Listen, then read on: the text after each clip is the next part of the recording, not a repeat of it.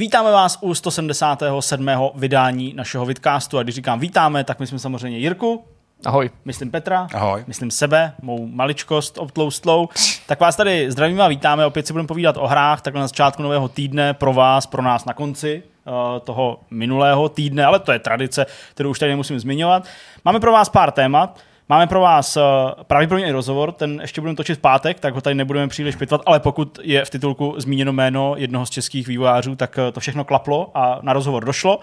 No a co ty témata? Tak Jirko, co jsi připravil? Já jsem si připravil povídání o první online multiplayerové herní službě určený pro domácí konzoly.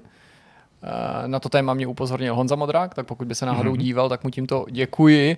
A zároveň musím upozornit, Ahoj. že se nedoví v tomto bloku nic nového, protože jsem vykoukal, předpokládám, ty stejné zdroje jako, jako Honza Modrák. Moc mě to zaujalo, on eh, na to upozorňoval na tenhle ten materiál a na tuhle tu kapitolu historie na svém Twitteru, tak to jsem určitě chtěl, aby tady zaznělo, aby to nevypadalo, že se jako tvářím, že jsem to někde vymyslel sám, objevil, odhalil a že bych zamlčoval tu osobu, která v tomto případě byla mým zdrojem toho typu. To je první téma. Eh, další témata budou eh, se stahovat eh, k aktualitám, k věcem, které se odehrály z vašeho pohledu minulý týden. Budeme se tak nějak tady jako proplítat mezi Nintendem, Možná dojde i na Assassina, uvidíme, uh, na co všechno dojde, ale chtěli bychom trochu, trochu reflektovat tyhle ty docela velký a převratné novinky, uh, minimálně takhle uh, tou optikou těch letních zpráv, které nebejvají bohu jak převratný. Takže tohle byly takové ty velké věci, tomu se budeme věnovat. Rozhovor ten už jsem naznačil, tak na ten doufám dojde taky a v závěru myšmaš. Prostě tak, jak jste zvyklí a jak to máte, doufám, stále rádi. Tak pojďme na první téma. Jak už Jirka sliboval před eh, krátkou chvilkou v úvodu, povídat si budeme o online multiplayerové službě eh, domácí, vztahující se k herní konzoli. Eh, je to kousek historie herní, tak pozorně poslouchejte, ať se něco dozvíte, ať máte na konci roku jedničku. Já zkusím začít stejně, jako se ptal svých uh, sledů Honza Modrák na Twitteru. A sice, jestli byste si dokázali typnout, kdy začala fungovat na konzolích první online multiplayerová služba, která, a to je důležitý, nefungovala tak jako sou-sou, že nabídla nějaký jako zárodky těch služeb, na který jsme dneska zvyklí, ale která už nabídla poměrně poctivý uh, line-up služeb, a nejrůznějších doprovodných balíčků a nástrojů, tak jak to známe dneska. To znamená možnost hrát online s kamarádama, možnost si něco stáhnout, připojit se na dálku nejen k herním třeba službám, sdílet nejvyšší skóre, možná si přečíst nějaký novinky. Typli byste si, v jakém roce něco takového mohlo být k dispozici? Bavíme se o konzolích? Bavíme se o konzolích. A jak říkám, ne, neříkám, že to je úplně ten první pokus uh-huh. nějaký pionýrský na tomhle poli, spíš jako první byť nakonec, ale nechci předbíhat, komerčně neúspěšný, tak jako takový už jako seriózní pokus v tom dnešním mm-hmm. slova smyslu nabídnout takovýhle jako ucelený balík onlineových služeb na no, videoherní konzoli. Spíš než rok, tak já přemýšlím jako s jakou A nebo konzolí, platforma, jasně, jasně klidně. by se, to mm. mohlo, by se to mohlo pojít. Nebo výrobce, že jo? Mně napadá, uh, asi je to hrozně ještě brzo, ale PS2, že jo, která své síťové služby měla docela pokročilý. Nevím, jestli bych je označil přímo za platformu nebo za, za možnost uh, jako takhle obsáhlou sdílet různé věci mm-hmm. a obsáhlat sociální prvky ale upřímně dál si nedokážu úplně typnout, takže já bych se držel tady té sféry. Často hmm. bývá zmiňovaný Dreamcast, jenom tak jako mm, jasně, zmíním, že ten online, samozřejmě jasně, ten hmm. jako hodně pokročil už v takovém tom jako chápání toho online z dnešního pohledu. Třeba na rozdíl od PS2 měl už i ten základní model zabudovaný, že jo, modem hmm. a tu, tu konektivitu vyřešenou, protože on i ten hardware, nejen ten software. Ty já služby. fakt nevím, já asi bych jako, tra, jako střelil prostě jen tak, ale já nevím, jako přijde mi, že to nebude ještě PlayStation, že to bude prostě něco předtím. Hmm a nevím, co, nevím. nedokážu si typnout. Intellivision, Amico, něco takového, nevím. No vlastně nestřílíš tak úplně mimo terč, protože o Intellivision, o této společnosti no. a o jejich zařízení budeme taky mluvit, ale tím prvním uh, plnohodnotným online uh, balíčkem se může pochlubit společnost Sega v případě konzole Mega Drive, Mega Drive. byť okay. fungoval jen pár let a to mý povídání bude vycházet z videa kanálu Gaming Historian, který jsem ale doplnil samozřejmě zase a kontroloval uh, cross s nějakýma špičkama, které jsou k dispozici na Wikipedii a specializovaný Sega Wikipedii. Budeme se bavit o zařízení Sega Mega Modem, Eh, tu službu jako takovou byste ale našli i pod dalšíma názvama, protože Mega Modem, taky nazvaný ten samotný modem, ale ten balík těch služeb na to navazujících, Jasně. ten samozřejmě má nějaký další označení. Navíc se budeme bavit o tom, že tahle ta služba, která nakonec fungovala uh, naplno uh, v Japonsku a až v nějaký jako modifikované verzi se objevila v Brazílii o mnoho let později, ale nedostala se třeba ve své době do Spojených států nebo do Evropy, takže... Mm, já, no. já jenom vzpomínám, že prostě mě mi to bylo úplně jedno, protože my v té době internet rozhodně neměli a uh, no, víš, prostě, víš, jako jasně. jako takový to, jako, že ačkoliv jsem měl Mega Drive, tak prostě kabel od telefonu ten byl v obýváku. Jasně, ale jo, to jsme asi ani v tu chvíli spousta lidí netušili, že jsme ho k něčemu takovému mohli použít. Říkám, spousta lidí ne, snad, že by to netušil nikdo, Jasně, že jo, no. protože i tady nějaký pionýrský krůčky na poli připojení, ne k webu, že jo, ten ještě v tu chvíli neexistoval, ale k těm zárodkám, zárodkům internetu určitě existovaly a to nejen v té akademické sféře po roce 89 no. a tak dále. No ale pojďme se teda do toho ponořit. Já začnu stejně jako začíná to video na kanálu Gaming Historian a sice ono vypichuje jeden konkrétní moment. Ten nastal 30. července 1989 v Tokiu, v Ginze, a my se v těch vzpomínkách vracíme do jednoho konkrétního obchodu, není důležitý, jak se jmenuje. V tom obchodu se v ten den sešel hlouček lidí a hráli uh, v multiplayeru baseball na Mega Drive. Baseballovou hru, novou baseballovou hru. Ale ten vtip byl v tom, že se jednalo o úplně jako jeden z těch prvních pokusů, ještě ne doma k dispozici, pouze na té prodejně, hrát ho na dálku. Hmm. Protože oni nehráli na tom místě spolu v tom multiplayeru, ale oni hráli na dálku s jinou prodejnou, která měla být vzdálená asi 4 km, pokud Aha. si to dobře pamatuju. Takže samozřejmě takový jako lokální nebo skoro lokální testíček, ale prostě už to, už, to byl, už to byl prostě ten zárodek toho, o co, o co půjde a prostě už se tam můžeme bavit o nějakých pokusech, o nějaký uh, průlom. Uh, právě to slovo průlom, to je něco, co se ponese jako takový leitmotiv tímhletím povídáním, přestože ti pionýři jsou často odsouzení k tomu, že třeba prošlapou tu cestičku, ale sami nemusí být ti, kteří se dostanou až do cíle nebo naplno uspějou, hmm. že ten úspěch třeba pak připadne někomu jinému, anebo třeba stejné společnosti, ale o pár let později s jiným zařízením nebo s nějakou eh, jinou platformou. Proto předesílám, to zařízení úplně úspěšný nebylo, ale skutečně jako proklestilo tu cestu k tomu, co dneska známe. A ani bych neřekl k tomu, co jsme třeba znali, já nevím, začátkem tisíciletí, ale k řadě těch služeb, které jsme dneska zvyklí používat, nebo to minimálně tak jako naznačilo, co by v budoucnu eh, třeba i mohlo být eh, k dispozici.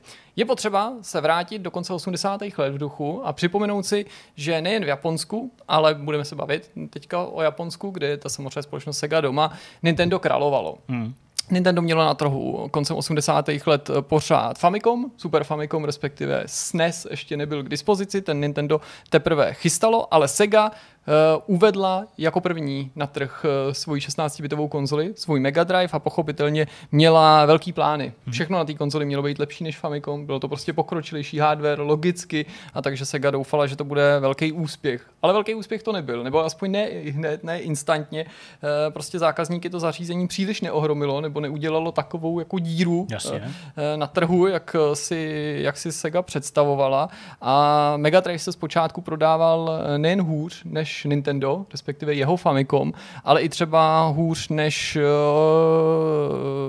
výrobky od Netsu. Aha. Takže bylo jo, dokonce jasný. až na, na třetím místě. No a z toho důvodu se Sega řekla, že musí něco změnit, že musí něco udělat jinak, prostě nějakým způsobem na zákazníky zapůsobit. A oni se rozhodli, že vsadí na hardware. To Sega neudělala poprvé ani naposledy, že prostě nabídnou plejádu nejrůznějších periférií, rozšíření a příslušenství, kterými se pokusí naznačit, že Mega Drive je prostě multifunkční, futuristický zařízení, multifunkční konzole, kterou je možný v průběhu jejího životního cyklu a existence dál vylepšovat a posouvat to její chápání a fungování do úplně nových sfér, do úplně jiných pozic, než třeba si spojujeme běžně s konzolí, tak aby skutečně vyniklo to, že to je nový zařízení a že jde používat s nějakýma jako specifickýma jinýma věcma. Ten nápad nevzniknul přímo ve společnosti Sega, protože nápad na ten eh, Sega hmm. Mega Modem, protože společnost Sega nejenže vyvíjela nějaký příslušenství sama, nebo nejen, že prostě přemýšleli její inženýři, co by se tak dalo vyvinout, ale oslovila i svý partnery, externí společnosti, aby přicházeli s nápady. No a v roce 1989 společnost Sunsoft, která je zřejmě našim divákům alespoň trochu známá, tak ta přišla s jednoduchým nápadem, jaký by to bylo, kdyby lidi mohli hrát přes internet. Kdyby mm-hmm. mohli hrát spolu, ale online, na dálku, s pomocí prostě, jak jsi to zmiňoval, Zdeňku, klasický telefonní linky, Jasně. modemu, žádného komplikovaného dalšího zařízení, tak, aby to bylo uživatelsky přístupné. Dalo by se říct, aby to nebylo bylo vlastně o moc složitější, než jak jsou ty věci dneska. Pochopitelně s tou dobou se pojí určitý diskomfort, ale do určitý míry bych řekl, tak jak to pak budu popisovat, že ten uh, uživatelský zážitek s tím Sega modemem, když tak trošku předběhnu, byl možná v lecčem snažší nebo přítulnější nebo bližší tomu, co známe dneska. Připojení k internetu už dneska není žádná věda, než když si vzpomínám na to, jak jsme se připojovali k internetu třeba před 20 lety, hmm. jo, hmm. nebo 25 lety, Jasně. že to skutečně obnášely ty další věci, které si musel řešit, nastavování, nepříjemnosti. To tady se zdá bylo vlastně relativně, relativně pohodlný. Důležitý je ale říct, že sama ta možnost připojit se, zapojit uh, konzoli, do nějakého telefonního drátu, jinými slovy, nabídnout nějaký modem. Tadle ten nápad nebyl úplně nový. Ten tebou zmiňovaný Intellivision v tom hrál roli Zdeňku, protože v roce 1981 už dokonce no. přišel Mattel s, s zařízením Cable ale to nabídlo jenom možnost stahovat si hry. Respektive já říkám jenom možnost. V roce 1981 si na Intellivision mohl na dálku stáhnout hru. Takže to je vlastně docela to boží, vlastně ale neumožňovalo toto online hraní. O dva roky později, v roce 1983, pak byla podobná služba spuštěná pro Atari 2600, ta se jmenovala Gameline a zase nabízela vlastně ekvivalent toho, co ten Intellivision. To znamená možnost podívat se do nějaký online vzdálený knihovny a na dálku si ten titul hmm. prostě stáhnout, pořídit si ho. Nikoli Ma, zase hrát. Máš nějaké jako detaily o tom, jak to bylo zpoplatnění? Ne, tady nemám žádný detaily k tomuhle tomu. To prostě je to tady to, jenom to, jako, musím podívat, jako, jako zmíněný, ale určitě tam budou nějaké návaznosti, prostě jakým způsobem to fungovalo. Konec konců i tady se k nějakým předplatným a věcem, co musíš platit a nemusíš, dostaneme. Obě tyhle ty služby, ale měl vlastně už v zárodku zabít uh, krach videoherního průmyslu hmm. v roce 83, 84, určitě si na to vzpomínáte taky, no to, nebo ne, že byste to pamatovali. My to Když tak trochu možná jako možná, s kastíkem. A, ale je to notoricky známá událost, že jo, která opakovaně bývá připomíná v souvislosti s řadou společností a konkrétních titulů, že jo, E.T., že jo, notoricky známý, zakopaný, zakopaný. prostě poušti a tak dále. ne ten skutečný, naštěstí jenom ty video. Ten odletěl domů přece. Ten je v pohodě, prostě ten zavolal domů a letěl. Tak tyhle ty služby to logicky utlo, že? tak to byly experimenty už ve své době, tak ty experimenty šly jako první na řadě, na, na řadu, když se, když se kácel les. No a i Nintendo, konec konců, aby to nevypadalo, že Sega v tomto boji byla osamocená nebo nějak výrazně dopředu, tak Nintendo taky mělo svý vlastní nějaké aktivity na poli onlineu. Třeba už v roce 1988 bylo možné, pochopitelně zase se tady bavíme o Japonsku primárně, použít Famicom v kombinaci s modemem na to, aby se spodíval, jak si stojí akcie, Aha. obchod obchodování hmm. s těma akciemi, mohl se dostat k svému bankovnímu účtu, udělat nějaký jednoduchý transakce, nebo si mohl třeba vsadit na koníčky přes internet no, pěkně s vámi komu. Ale ta jedna věc, všem těmhle těm službám a všem těmhle těm společnostem chyběla, a to je ta možnost zahrát si spolu. To byl ten primární motor toho, o co se Sega a Sunsoft snažili, ačkoliv se na to pak nabalili ty další služby, které si tady rozebereme. No a Sunsoft to chtěl pochopitelně změnit a neměl k tomuhle tomu nápadu daleko. Nevzalo se to zase jen tak jako odnikud, že by si jako to někdo vysnil. Tím důvodem, proč je to napadlo, anebo proč to napadlo právě je, je zřejmě skutečnost, že mateřská firma, která vlastnila Sunsoft, Sunsoft vyráběla modemy pro počítače. Takže prostě k té technologii měli hmm. blízko a bylo to asi něco, co si dokázali představit, že jsou schopní realizovat. Zároveň asi pojali podezření, i když to se jim možná částečně pak i vymstilo, eh, že je to něco, na co je už ta technologie připravená. Něco, co prostě hmm. je už možný jako udělat a něco, co by mělo fungovat a nebude je třeba omezovat nějaký jako ten soudobej eh, infrastruktura. Ta infrastruktura, hmm. hardware, ale i možnosti lidí, jak se vlastně k tomu internetu nebo k té online síti připojit. Sega se potom návrhu Sunsoftu s nima dohodla, odkejval jim to, že to je prostě super, s tím, že Sunsoft ved vývoj hardwareu, pochopitelně, přišel s tím nápadem, zmiňoval jsem ty modemy a softwaru taky primárně, zatímco Sega se starala o podporu, takovou tu veškerou marketing a samozřejmě bylo přirozený, že by Sega pak vyvíjela svý vlastní hry, nikoli že Sunsoft by vyvíjel úplně všechno a ty hry by samozřejmě mohly vyvíjet a vyvíjely by i další společnosti.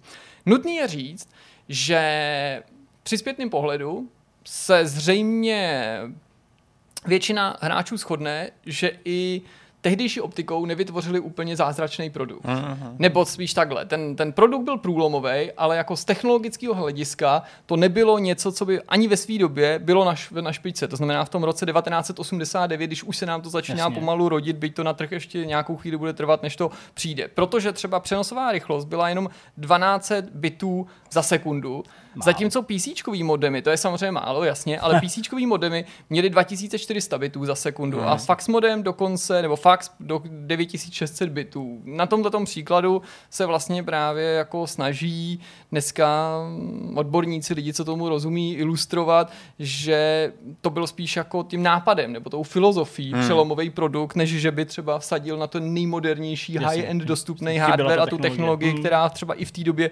byla k dispozici. Ten modem si skoupil a rozšířil si jim tu konzoli vlastně velice snadno. On se zapojil dozadu do té konzole, kde byl připravený prostě takový prostě X-pinový prostě port, který sloužil prostě, nebo měl sloužit obecně pro nejrůznější periferie. To není něco, s čím by Mega Drive vstupoval na trh za tím účelem, uh-huh. že se to tam bude vsunovat. No, to... Zmiňuji to z toho důvodu, že třeba PS2 měla takový ten slot, že jo, na disk a podobně, že se už jako uh-huh. říkalo, jasně, tam ty věci přijdou. Tak tohle mělo být uh-huh. něco, co se mohlo používat univerzálně. No a samozřejmě do toho modemu pak šel uh, drát jako telefonní, klasicky, tak jako bys to dělal doma, nebo jak jsme to dělali prostě v 90. letech, že jo, nebo prostě na začátku ještě tisíciletí. Ten Sunsoft, ten měl udělat na začátku nějaký pochopitelně ten software, jednak software, který to bude obsluhovat, ale i nějaký základní hry, takže se pustil třeba do Mahjongu nebo do nějaký baseballové hry, která teda ale nebyla sportovním titulem, jako spíš takovým manažerem, takže i když na mhm. pohled, když tu hru sleduješ, tak to vypadá jasně, aha, takže tam je asi nějaký hráč, ty odpaluješ, uh-huh. tak ne, je to spíš o tom jako nastavit strategii, vybrat jako soupisky, sestavy, sledovat to, jenom nějakou strategii, zasahovat do toho, uh, do toho, do toho zápasu. Na druhé straně Sega se ale jakoby taky přičinila, pokud jde o ten, o ten vývoj té služby, protože ta se chystala spustit tu možnost stahovat ty hry online, mm-hmm. takže nejen zase to hraní, ale i tu možnost stahovat, s tím, že v tomto případě si měl platit předplatný a za to předplatný si mohl dočasně stáhnout hru, uložit si ji na cartridge, která byla vlastně součástí tohoto balíčku, který si musel jako koupit, nebyla to jenom služba, hmm. bylo to fyzický tak tu hru, kterou si stáhnu, si dočasně uh, vlastně uložil do té cartridge, nebo se automaticky uložila do té cartridge, s tím, že když si vypnul ten Mega Drive, tak automaticky se ta cartridge promazala. Mm-hmm. Nebylo to možné na té na cartridge nechat. Uh, v tu stejnou dobu je ale důležitý říct, že do toho vstupuje americká pobočka Segy, protože zatímco Mega Drive už se v Japonsku prodává, a jak jsem říkal, ten rozjezd byl takový pomalejší, než si výrobce představoval, tak do Ameriky se Mega Drive teprve chystá, co by Genesis pochopitelně. No a ta americká pobočka vsadila na to, že ten modem by měl být jeden z tahounů. V tu chvíli hmm. pořád nebyl připravený, ale v Japonsku už nabral poměrně jako konkrétní obro, um, obrysy, obrysy jak to by to mělo vypadat, jak by to mělo fungovat, takže jako americká Sega nepochybovala o tom, že to na trh přijde a že oni to budou moc využít. Vymýšleli tomu, vymýšleli tomu jiný, název, jiný název, že se to nebude jmenovat Megamodem, konec konců nebyl to na Mega Drive, ale že by se to mohlo jmenovat Telegenesis, jako mm-hmm. telefon Genesis, že, že, to je jako dobrý, že se to bude dobře jako propagovat. V roce 1989 už to poprvé ukazovali společně s tou konzolí na CESu, včetně právě mm-hmm. toho mhm. modemu a těch jako toho, jak by ten online fungoval, předvedli ten modem, ukazovali právě tu baseballovou hru, to se celkem hodí, že jo, pro Ameriku. Média tehdy, zejména ty mainstreamový, z toho byli nadšený, ty jako říkali, jako tak to je jasný, to je průlom, to je velká věc, protože bylo celkem jako snadný popsat, čím je to nový. Mm-hmm, do té doby lidi hráli prostě v hernách, hráli doma na konzoli, dělili se o tu konzoli, buď hráli spolu, pokud to u té hry šli, nebo se u té hry střídali a teď si mohl říct jednoduše, no, ty můžeš hrát prostě s kámošem z úplně jiného města nebo z, z, z jiného státu, to je super. Na druhé straně, už při tom představení se ale objevily i kritický hlasy, respektive hlasy nějakých pochybovačů. A myslím si, že není náhodou, že přišli z řad spíš těch jako odbornějších médií. Mm-hmm. Takže zatímco jako běžný deníky a to jako na to pěli chválu, tak třeba EGM psali, že pochybují o tom, že to bude fungovat plynule. Neměli to v ruce, jako nemohli to samozřejmě zkoušet, neměli k dispozici žádný data, ale prostě vyjadřovali tyhle ty pochyby, ty pochyby vlastně nebyly tak úplně od věci. Nebyla známá cena, toho zařízení a je nutný podtrhnout, že na všech teda. těch trzích platí, že dál ty by si platil za ten telefon, pochopitelně. Jo. Za to spojení, že jo? A teď to se liší zemi od zemi, kolikrát i město od města, operátor, někde byl ještě monopol, že jo? Někde mm-hmm. třeba už ten trh byl jako nějaký rozdělený, že se o něj dělilo víc těch operátorů, ale to je nutný myslet, že jo? jaký je účtování po minutách a tak dál, prostě jsou třeba odlišený a to ještě bude důležitý z pohledu toho, jak ta služba funguje. Regionální volání, nebo mezi město, jo, ne, to, ne, nebo že do jiné země, protože to do tohohle toho všeho jako vstupuje podle toho, kam se připojuješ. Ale jak jsem říkal, i v té Americe to byla důležitá zra součástí kampaně s tím, že americká Sega věřila, že ten, ten, ten modem bude k dispozici v prvním čtvrtletí roku 1990, což se pochopitelně nestalo, když to, když to takhle říkám. Sega zatím v Japonsku připravovala se na to uvedení už poměrně jako pilně a v září 1989 na podzim tak poslali ten modem první skupince nějakému omezenému počtu vybraných, speciálně vybraných zákazníků, který mohli s tím zařízením strávit několik týdnů, vyzkoušet nějaký jeho základní funkce a jedinou cenou za to bylo poskytnout zpětnou vazbu. To je celkem To je férový. A Sega se samozřejmě těšila na to, že to lidem vyrazí dech a že se to bude šířit prostě jako slovem, jako že to je prostě super. No, lidem to vyrazilo dech, jenže to moc jako nefungovalo. Šlo to špatně, to testování, jinými slovy, protože lidi samozřejmě zaujala ta funkcionalita, to se všem to líbilo, nepochybně. jenže praxe jako ukázala, že to nefunguje prostě tak, jako když ti to jenom někdo popíše, respektive mělo by fungovat, ale nemusí to fungovat, takže lidi si stěžovali na velký lagy, Aha. lidi měli problémy s připojením, s tím připojením jako takovým, s připojením se k tomu konkrétnímu uživateli. Už v tu chvíli si ty testující stěžovali na minimum kompatibilního softwaru, i když to lze pochopit, vzhledem k tomu, že byl prostě ten software byl teprve ve vývoji jo, a prostě ta Jasně. služba ještě nebyla oficiálně spožděná. Na základě té zpětné vazby se ale Sega se Sunsoftem rozhodli odložit vydání toho Sega modemu a všech těch navázaných služeb, aby vyřešili všechny ty problémy a pochopitelně nabídli taky víc softwaru, protože pravdou je, že kdyby to vyšlo v původně plánovaném termínu, někdy na tom podzimu, tak by ten software prostě chyběl, tak by ho o tolik víc nebylo. No a nově Sega mluvila o tom, že by se Megamodem a všechny ty služby měly spustit v červnu 1990 s tím, že se pokusili získat další firmy, což se jim podařilo, to znamená zapojit do toho další výváře, další vydavatele, tak aby prostě ta nabídka toho softwaru byla lepší. Oznámili například hry jako Cyberball, což byla taková sci-fi variace na americký fotbal, mimochodem titul, který byl taky propagovaný Jo, s tím, že má přijít jako do té severní Ameriky a že by to mělo lichotit tamnímu publiku. Eh, Společnost Spectrum Holobyte třeba přislíbila, že udělá port Falconu, toho, toho leteckého simulátoru a samozřejmě, že ten, ta hra vždycky přijde s tou podporou toho multiplayeru. Eh, tak jako nezávazně, ale vlastně poměrně konkrétně lákali třeba v Americe v reklamách na ten budoucí modem s tím, že si budeš moct zahrát Golden Axe multiplayeru. To zní je jako dobrý. super, že jo? Samozřejmě Golden Axe je skvělá hra, i když jako se věnuješ gaučovému multiplayeru, ale zahrát si to online, to, to je určitě něco, na co hráči taky mohli slyšet. Ale v Japonsku se to znovu odložilo. Zase to prostě nestihli. Zase to nebylo včas ready. Na Mě tebe. prší. Něco mi tu kape na hlavu, jak říká. Okay. No dobře, no. Ti No, na venku docela tam padá nebe. Nepadá, nepadá za tím modem, takže je to v pořádku. Uh, zase to odložili, s tím ale, že už nešlo zastavit ty hry, nebo nešlo zastavit. Prostě začaly vycházet, ty pr- začaly vycházet první zastavit. hry Lákající na, na, na ten multiplayer. S tím, že samozřejmě ty hry šly hrát. Jo, je nutný říct, že žádná ta hra, která se objevila v Japonsku na trhu pro ten Mega modem, pro Mega Drive s podporou onlineu, nebyla čistě multiplayerová. Takže ty si hrál v tu chvíli prostě tu singleplayerovou Mm, část proti AIčku, když to byl nějaký prostě titul, ve kterém si měl být face off s někým, ale ten online v tu chvíli nefungoval. Ale americký, americký, americká Sega tomu přestala věřit, tomu nápadu. Všechny tyhle ty problémy se z jejich pohledu navršily, mělo to prostě oddělený vedení, samozřejmě podřízený tomu Japonsku, ale byl to jiný trh, ta strategie se stanovovala zvlášť a americká Sega došla k přesvědčení, že prostě v onlineu není budoucnost, nebo minimálně v tu chvíli není budoucnost a že je tu jiná věc, kterou musí získat, nebo jejímž prostřednictvím mají získat navrh nad Nintendem a to, že je nabídnou víc her, prostě víc softwaru Kdo by to a čekal, prostě veď? Nabídnout jednoduše v tom, na tomto poli větší variabilitu samozřejmě softwaru na poli těch singleplayerových her. Konec konců to není úvaha, která by byla úplně zavádějící a, a taky americký se zase vlastně docela dařilo. Jo? Po uvedení toho Genesisu měli, zvolili úplně jinou marketingovou kampaň, modem, internetový hraní, prostě sociální služby, to z toho vypustili, místo toho prostě zdůrazňovali tu výhodu, že jo, těch 16 bitů toho, co Mega Drive uměl, zatímco jasně. prostě uh, NES, uh, respektive Famicom, že jo, v tu chvíli ještě ne do nástupu třeba SNESu a tak dál.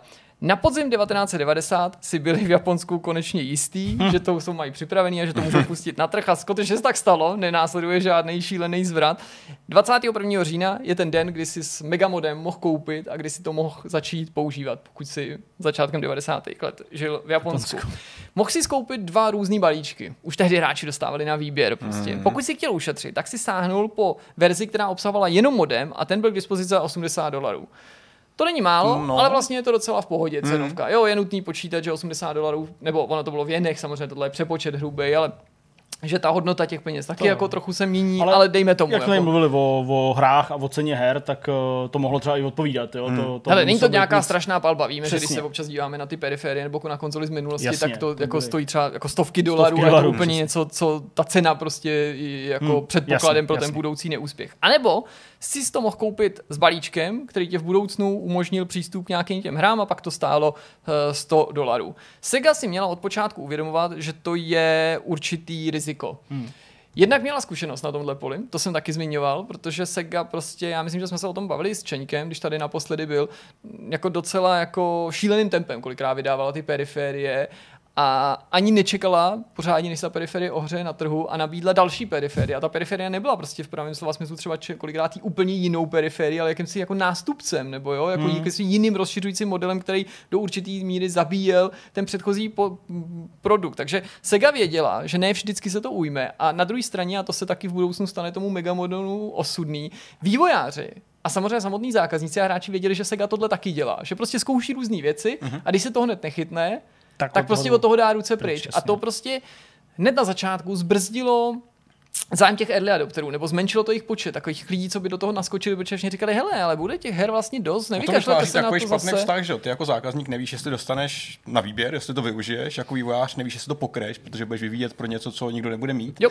A ty jako výrobce samozřejmě zase nevíš, jestli to lidi budou chtít. Takže Přesně. ten, ten trojúhelník jako rizik je tak strašně velký, že vlastně nikdo nechce udělat žádný velký krok a skončí to úplně v nějakém patu, který nevíde. Navíc, hmm. protože ta věc začínala, tak oni pochopitelně nebyli v ten den jedna schopní nabídnout kompletní portfolio těch služeb. To jim ale nikdo nemůže ani vyčítat jo, i u Xboxu 360 nebo u jiných konzolí se postupně ten rejstřík no, toho, jasně. co ten online nabízel, rozšiřoval.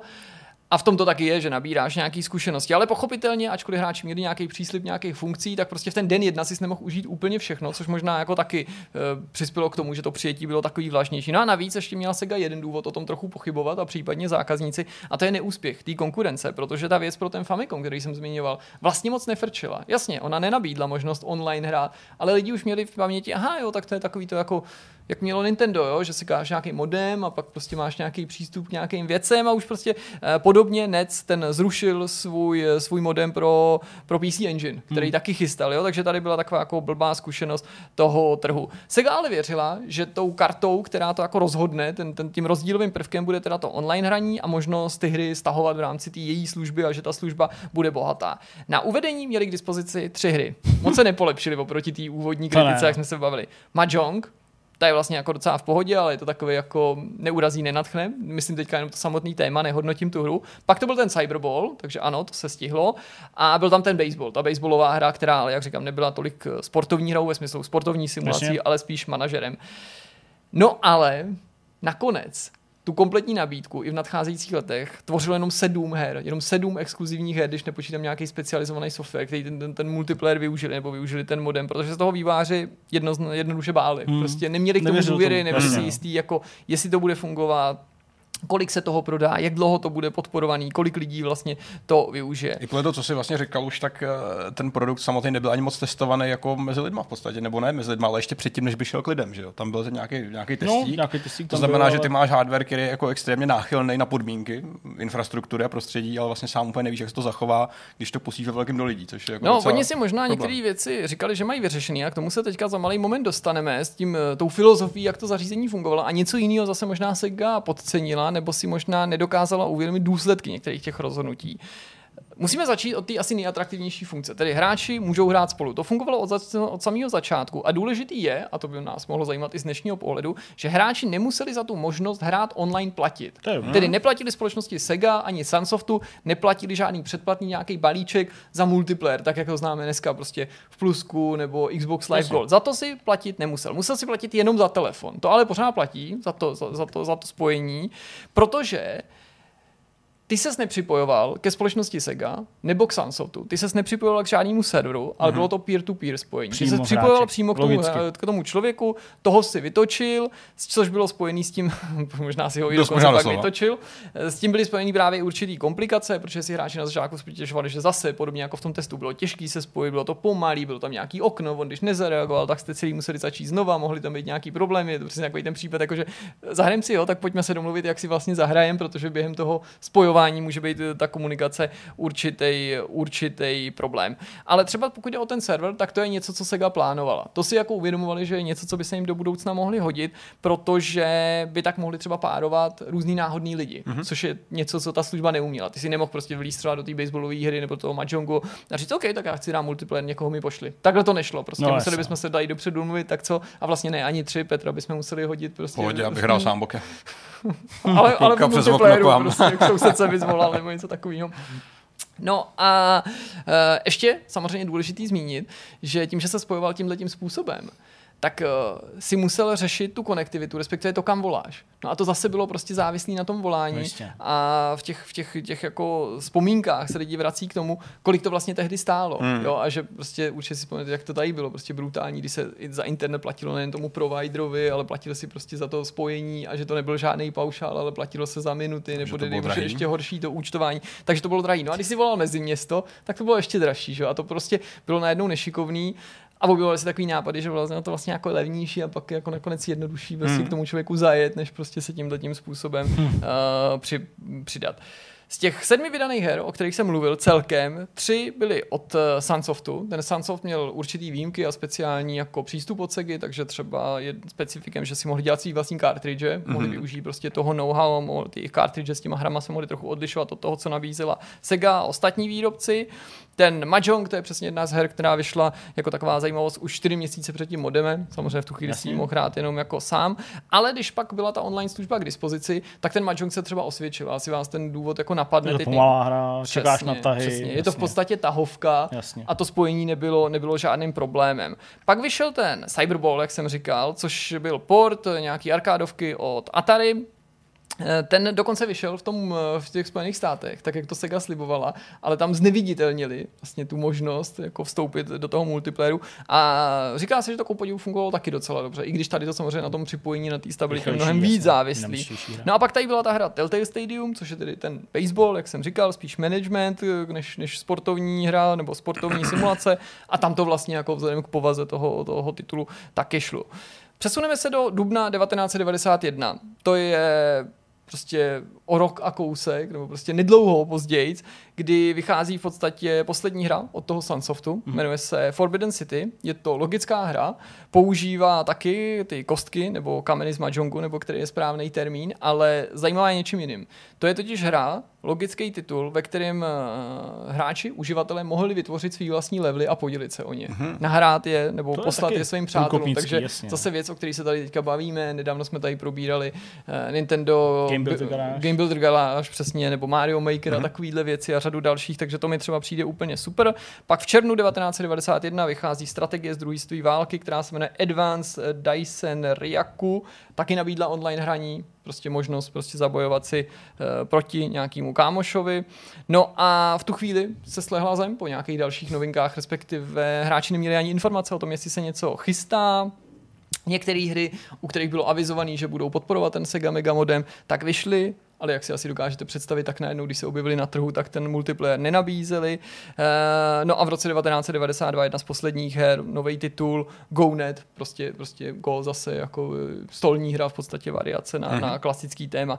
Ta minimální nabídka těch titulů jednoduše tu službu e, zabíjela, ale byla tady tady ještě jedna možnost, ta alternativa. A sice teda stahovat si ty hry a mhm. dokládat je dočasně na tu, na tu cartridge, s tím, že se to, jak jsem říkal, vymazalo. A těch věcí tam bylo víc v rámci této služby, protože nešlo jenom o to stahovat stahování, ale ty si mohl uh, nahrávat svůj high score, nejvyšší dosazený. Teď jsem to i viděl. Score. Uh-huh skoro nejvyšší dosažený, si mohl někam nahrávat, porovnávat to s přáteli nebo s dalšími lidmi, kteří byli zapojeni do té sítě, mohli si soutěžit o nejrůznější ceny. Mm-hmm. Do této služby si měl taky, nebo prostřednictvím té služby si měl přístup k nějakým informacím, to znamená novinkám z herního světa, tak jak jsme na to dneska zvyklí, ale tohle už bylo za předplatný. Tak jak vlastně jsme dneska taky zvyklí. A to předplatný bylo ve výši asi 35 dolarů na 6 jo, to měsíců přepočtu. Málo, no. no. ale na 6 měsíců. Jo, tak ano, pravda, takže, okay, pardon, ne, 6 měsíců ne, tak je v pohodě. Strašný. Hmm. Pokud jde o to stahování těch konkrétních titulů v rámci té služby, tak to prej trvalo od 3 až 10 minut a ty hry, které do té služby mířily, se samozřejmě vybírali a dělali a zamýšleli tak, aby byly co nejméně graficky náročný, aby to byly tituly, co právě na to, na to stažení nebudeš jednoduše doplácet eh, skrz tu link novinku, ale tohle nebyly prostě exkluzivní tituly. To byly tituly, které vycházely i na cartridgech, proto tady ta nabídka byla širší než těch sedm titulů, o kterých hmm. jsem mluvil, ale prostě byly to hry, které si našli i v obchodech, ale přece jenom byla tady jedna výhoda a tou byla možnost v některých případech stáhnout si takový titul dřív online, než se na té cartridge objevil, nebo než se minimálně objevil v některých regionech. Jako celek se ta služba ale moc neujela, eh, v maximu měla okolo 10 000 uživatelů. To není špatný, není to hmm. úplně jako no, jako propadák, ale, ale v porovnání vlastně s těma číslama, hmm. na kterých jsme zvyklí ze světa videoher, nemyslím jenom v souvislosti s nějakýma online službama, je to samozřejmě samozřejmě málo. A podobně jako ty jiný výrobci, nebylo to jenom o hrách, Sega nenabízela jenom hry nebo Sunsoft, Třeba v dubnu 1991 přibyla aplikace, když to tak řeknu, cartridge, která přinášela sportovní zprávy, výsledky z baseballu, mohl si tam sledovat soupisky hráčů a co se mi líbí skoro nejvíc, ty si mohl v herní grafice sledovat přehrávky zápasů nebo konkrétních situací. Že se to v té jako vlastně nebyla Chápu. to hra, ale bylo to vyobrazení v grafice nebo mm-hmm. žádný video a v té grafice si mohl sledovat ten zápas nebo ty určitý situace, někdo ti to prostě připravil, to mi přijde docela dobrý. Finanční služby zase jeli, zapojených do toho bylo hned několik bank, mohl si posílat svý peníze, prostě přístup k účtu, vlastně věci, prostě, o kterých my jsme tady dalších 20 let ještě hmm. pořádně neslyšeli, nebo se tady koncem 90. let začaly eh, rozvíjet. Hned několik bank mělo právě vlastní karty, vlastní zařízení a samozřejmě na to byly napojený i další jako periférie, že těch periferií Sega měla spoustu, ty nebyly podmínkou, ale přesně, super, že byla jako tiskárna, byl nějaký ovladač, klávesnice, takže aby to tvý pohodlí bylo ještě větší a zároveň aby tě trochu Když dneska do banky pro novou kartu, tak ti dávají ten cartridge a ten hardware sebou, že? No, dneska vidět, mohli vidět to takhle nabalovat, že jo. No a přesuneme se do roku 1992, ta služba jednoduše moc nevydělává, je tady pořád spousta stížností na její fungování, je to dost drahý, to souvisí s tím účtováním po těch minutách, i když neplatíš to předplatný. No a v září 1992 Sega ukončuje to stahování, neplánují se žádný další hry a v podstatě to uh, znamená konec. Hmm. Tím definitivním koncem je pak rok 1993, kdy Sega vydává Mega Drive 2, hmm. Novou, novou verzi té konzole a ta už vzadu neměla port na ten modem. Už a to, to bez toho, aniž by Sega hmm. musela dělat nějaký prohlášení, tak to bylo úplně to nejjasnější gesto. Trošku mi to připomíná situace, kdy přišel uh, na trh vylepšený Xbox a najednou už nebylo bez té redukce možný třeba připojit Kinect, že jo, nebo se pak s těma redukcemi nepočítal, jak si se řekl, jo, nemusíte už nic říkat, prostě tohle jako ten, ten, ten krok, že jo, mluví, hmm. mluví, mluví sám za sebe. Pak ale v dalších letech na to Sega navazovala a samozřejmě nejen oni, jako z dnešního pohledu, jak říkám, můžeme na to pohlížet jako nějaký průkopnický krok, ale i Sega z toho těžila. Ještě v případě Mega Driveu, protože pak ještě byla k dispozici jiná služba za pár let a samozřejmě v případě i těch nástupnických hmm. konzolí. A úplný závěr, ten můžu věnovat takový jako krátký vzpomínce, to mě teda musím říct extrémně zaujalo. Čtenáři jednoho z časopisů japonských měli ve své době v souvislosti s tou službou, a je to jenom už takový jako krátký dovětek, zkusit si vysnít, co by taková služba mohla nabídnout. K čemu by to vlastně bylo dobrý, hmm. jo, nad rámec toho, o čem Sega mluvilo. Protože to vás určitě taky jako napadne, dneska už je teda těžký přijít s něčím fakt originálním, ale tehdy to vlastně šlo. A ty lidi přišli s věcma, které se časem staly realitou, hmm. protože třeba vymysleli, a v tom časopisu že ty, ty návrhy jsou jakože autenticky zaznamenaný, že by třeba bylo docela dobrý, když máš nějakou strategickou hru na Mega Drive, tak kdyby prostřednictvím té online služby do ní vycházely nový scénáře a mapy.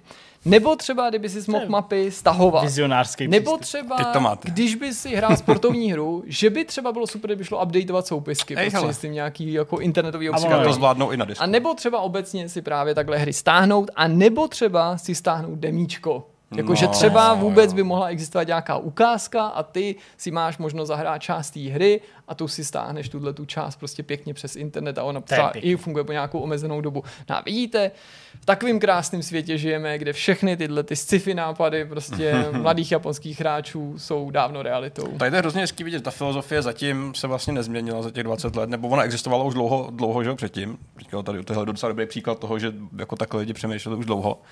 Technologie to dneska samozřejmě umožňuje, ale pořád řešíme jako velmi podobné problémy, že pořád teďka máme cloud a je to všechno hrozně fajn, že skoro můžeme hrát hry na dálku bez. Ale vlastně, furt to není ono. Ale pořád je tam prostě ta závislost té síťové vrstvy, ten, ten síťový produkt, kde máš prostě to spojení a, a pořád tady hmm. vždycky bude nějaký ale a deset racionálních argumentů, které ti budou říkat, celkem jako dobře, proč to ještě pořád nebude fungovat na 100%, hmm. proč to ještě pořád nebude úplně dobrý. A že vlastně jako řešíme ten stejný problém posledních 30 let, jo. jenom trošku jinak z jiného úhlu, ale vlastně hrozně hezký povídání, protože je to taková jako ukázka toho, že když vymýšlíš něco nového, tak prostě jdeš do toho rizika, že to neuspěje A když jsi byl průkopník, tak to samozřejmě může jako občas bolet, takže ne vždycky to úplně jako je, je spravedlivý, že, že prostě hmm. neuspěješ, ale i tak je to, je to fajn. Asi z toho byla i spousta ponaučení, si myslím, pro Segu jako takovou. Jasně. A hlavně pro spoustu konkurence kolem, kdy teda si řekli, že uf, Ty z toho ještě jsme teda jako... vytěžit přesně to jako nejvíc pozitivní a jenom to postavit dál. Jo, super povídání, super Pěkný. výlet do historie, uh, fajn připomínka toho, jak to taky mohlo vypadat a rozhodně přesně, cloud to je ekvivalent toho, co se Hmm. dělo před tady 30 rokama,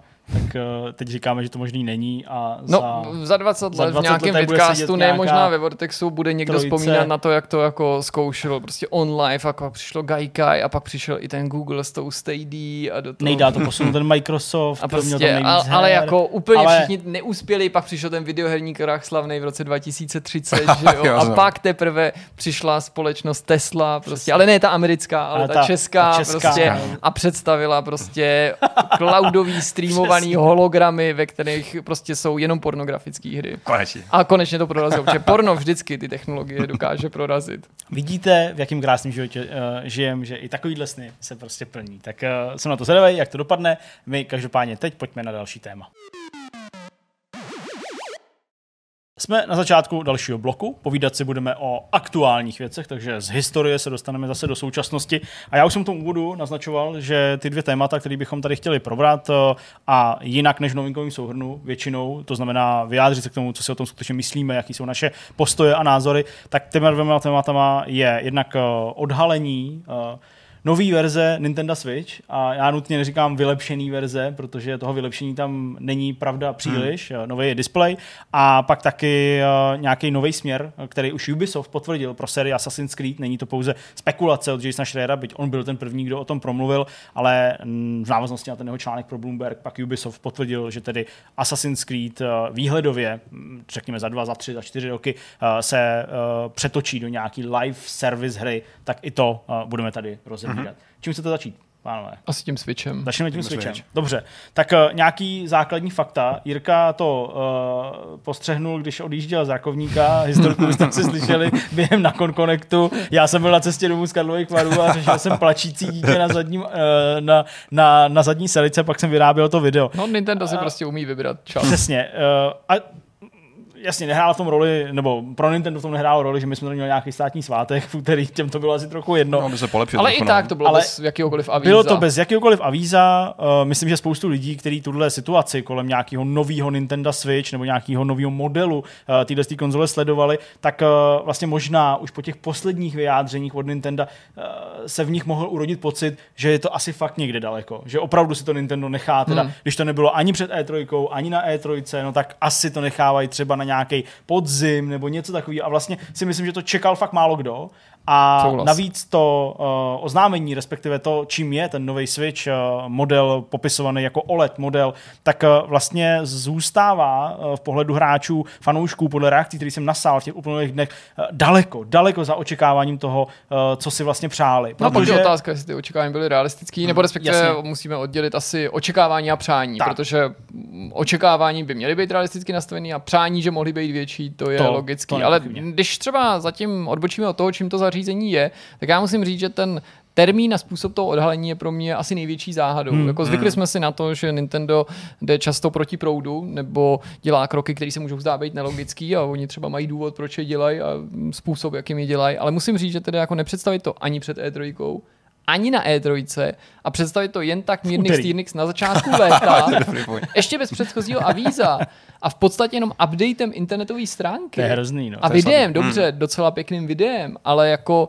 žádný velký fanfáry. Stejným způsobem se oznamují nebo prezentují mnohem menší věci, nebo Ano. méně důležitý. A možná už tenhle samotná skutečnost, ten způsob té prezentace hmm. vzbudil v některých hráčích podezření, a nebo je utvrdil naopak už v tom přesvědčení, že to není tak velká věc. Já ale už v tuhle chvíli musím říct, a to není nějaká jako snaha zastávat se Nintendo, to nesouvisí s tím, co si o Nintendo myslím, že nepochybuji o tom, že to z komerčního hlediska bude úspěšný Bude. zařízení, protože takovýhle jako drobnější revize a i třeba ještě menší revize, skutečně třeba soustředěný jenom na podobu toho, toho konkrétního výrobku, Nintendo dělal v minulosti opakovaně Ano. a po každý to byl obrovský úspěch.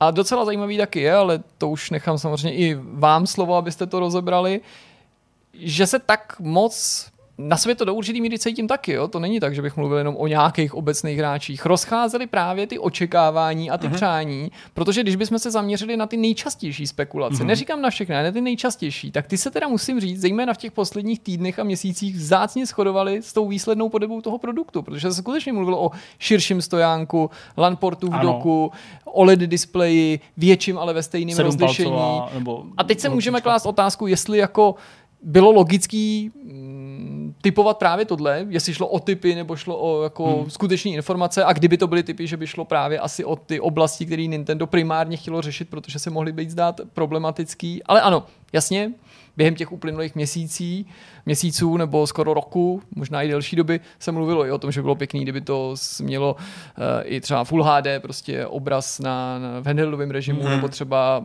QHD, nebo dokonce 4K výstup na televizi. A ano, uvědomujeme si, že to prostě se jde ruku v ruce prostě s nutností potenciálně navýšet výkon toho zařízení a jestli by to mělo smysl a jestli by to na těch mm. hrách šlo, to všechno mm. jako bereme na vědomí. Tady se bijou docela jako dvě různé věci, přesně to jako očekávání, nějaká jako řekněme pragmatický přístup až biznisový a pak to, co by si sám chtěl, protože jako, jako člověk, který má rád progres, a tak bych chtěl samozřejmě Switch, který je takhle, jako řekněme, pokročilejší. Hmm. Na druhou stranu je potřeba si zase říct, že pokud by tady došlo na to slíbený 4K, tak to je mnohem větší upgrade a mnohem větší zásah i do segmentu té konzole, než jako bylo třeba uvedení, já nevím, uh, PlayStation 4 Pro a podobných konzolí, který už měl celkem stabilní základ výkonový a trošku to bumpnul, že to není, tady to je vlastně jako radikálně velký skok, který byl znamenal, že musíš dělat nové hry, nebo ne nové hry, ale upgradeovat to nějak jako výrazně jinak to asi by znamenalo teda i nějak jako dále segmentovat ty hry samotný, že už nebudou zpětně kompatibilní. No ale to, to hráči podle mě očekávají, dokonce já půjdu tak daleko, že ti řeknu, že jsem přesvědčený o tom, že nakonec vyjde nějaký Switch Pro jo, nebo Super Switch. To je možný. A že bude, ať už nakonec jeho specifikace budou jakýkoliv, myslím si, že bude výkonnější, to je pointa, nebudu konkretizovat, co od toho očekávám, že bude, bude a bude muset být zpětně i dopředu kompatibilní, tedy že to bude ekvivalent prostě P4 Pro nebo Xboxu to, One X. To se očekává. Já nevím, jestli to úplně hráči jako očekávají, ty Nintendo hráči očekávají, víš, že podle mě jsou tak jako specifický, že... A to by si zabil tu konzoli v půlce životního cyklu. To je právě to, to, co si myslím, že Nintendo nechce, proto teďka nemůžou jako uvíct něco, co bude radikálně jiný, víš. A myslím si, že jako ten, ten jako upgrade na 4K je proti té aktuální konzoli jako možná dost velký skok, že je to možná až jako moc chtít. Tak ne na 4K, proto já jsem nechtěl mluvit právě o konkrétních 4K se jako hodně často, víš, těch jako rumorech, takže to beru jako nějaký bědný bod, ale nějaký lehký vám by na samozřejmě šel, ale asi ne takhle skokový, protože pak samozřejmě jako přicházíš o celkem podstatnou skupinu lidí a, a já si skoro troufám tvrdit, že ani jako, že ty, ty Nintendo hráči nejsou že potom až tolik nelačnějí. Že, že, často jako spousta těch komentářů přichází od lidí, jako jsem já, kteří chtějí prostě jako powerhouse a grafiku a všechno jako možný, ale že reálně jako typický Nintendový zákazníci nejsou až takhle, až takhle agresivní v tom ohledu. No a teď je otázka, jestli je to ale skutečně tak nerealistický očekávat. Teď já nemluvím o tom, že všechny hry v televizním režimu půjdou ve 4K. Mm. Samozřejmě jsme si vědomí toho, že to není samozřejmostí ani u těch nejvýkonnějších velkých domácích konzolí a chtít to pod handheldu je samozřejmě poměrně dost ambiciozní, ale musíme se vrátit v těch úvahách zpátky k tomu, co jsme říkali, než já tady úplně poprším a sice, že, rozpustil zprava. že prostě jenom možnost něco jako pustit nějakým výstupem na 4K zobrazovadlo neznamená, že všechny hry automaticky budou ve 4K. No, co když to ani nebude nativní 4K, co když je to právě spojený hmm. s tím, že se Nintendo chystá na implementaci novějšího čipu, a že to bude čip, který bude podporovat DLSS a že se tady bavíme o nějaký takovýhle snaze to, to, to rozlišení dohnat tím tím způsobem. A co když jedním z důvodů třeba proč to zařízení, ten výkonnější nebo jako pokročilejší Switch a ještě, ještě lepší nepřišel teď, je třeba i víc než rok trvající nedostatek čipů.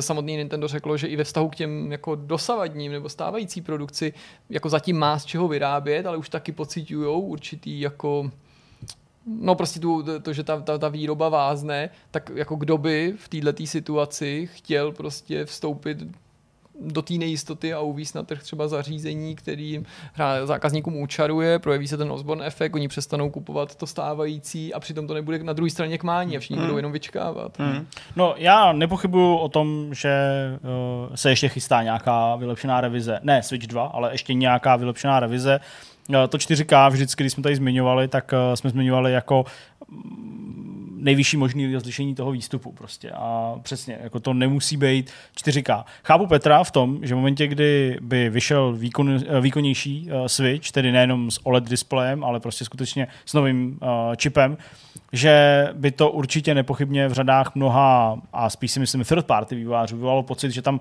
najednou můžou ty svoje hry, které tam teď třeba vůbec nedávají, nebo trpí velkými problémy, nebo za nimi stála obrovská optimalizace, zaklínač a uh, Doom a všechny další, takže tam jako najednou můžou vydávat v nějakým větším uh, množství a že by se třeba i jako rádi zbavili uh, toho zbytku těch uh, desítek milionů lidí, kteří mají ten základní Switch, jenomže to Nintendo nikdy nedovolí. No, navíc to je ta kupní síla. To je, prostě, to, je, to je prostě stejný. Takže já vlastně paradoxně, to jako nechci, že bych se chtěl stavit do opozice, Petře, ale Vlastně mně přijde, že pokud by se chystal Switch, který zvládne rozlišení na výstupu až 4K, ať už to bude způsobený DLSSkem nebo jenom prostě u některých her, jo, zkrátka výkonnější, že já vlastně tam tu paralelu s těma pro verzema velkých konzolí nebo mm-hmm. uh, Pročkem a Xbox One Xkem vlastně vidím, protože i tyhle konzole umožnily zvýšit to rozlišení v některých případech z těch 1080p na 4K. Mm-hmm i Xbox One X vyšel s nějakýma těma enhanced verzema her, že jo, speciálně proto, uh, který vypadaly líp. Uh, mluvilo se o tom, že by ne, nefungovaly nebo nebyly přístupný na, na normálním Xboxu One.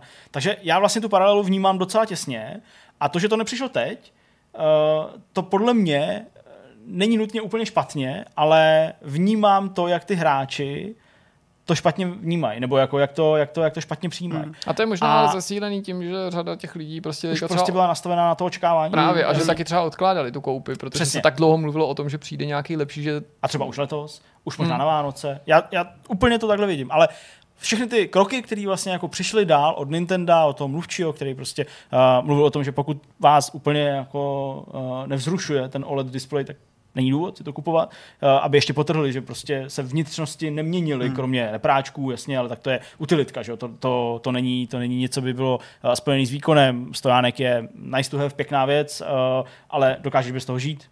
Třeba to nikdy nepostavíš na ten stojánek, protože zrovna jsi zvyklý to hrát jenom handheldu a hraješ sám a jsi solitér a prostě hraješ jenom hmm. singleplayerový hry. Jo, tak to jsou věci, které jsou pěkné, ale vlastně do toho nějak nevstupují.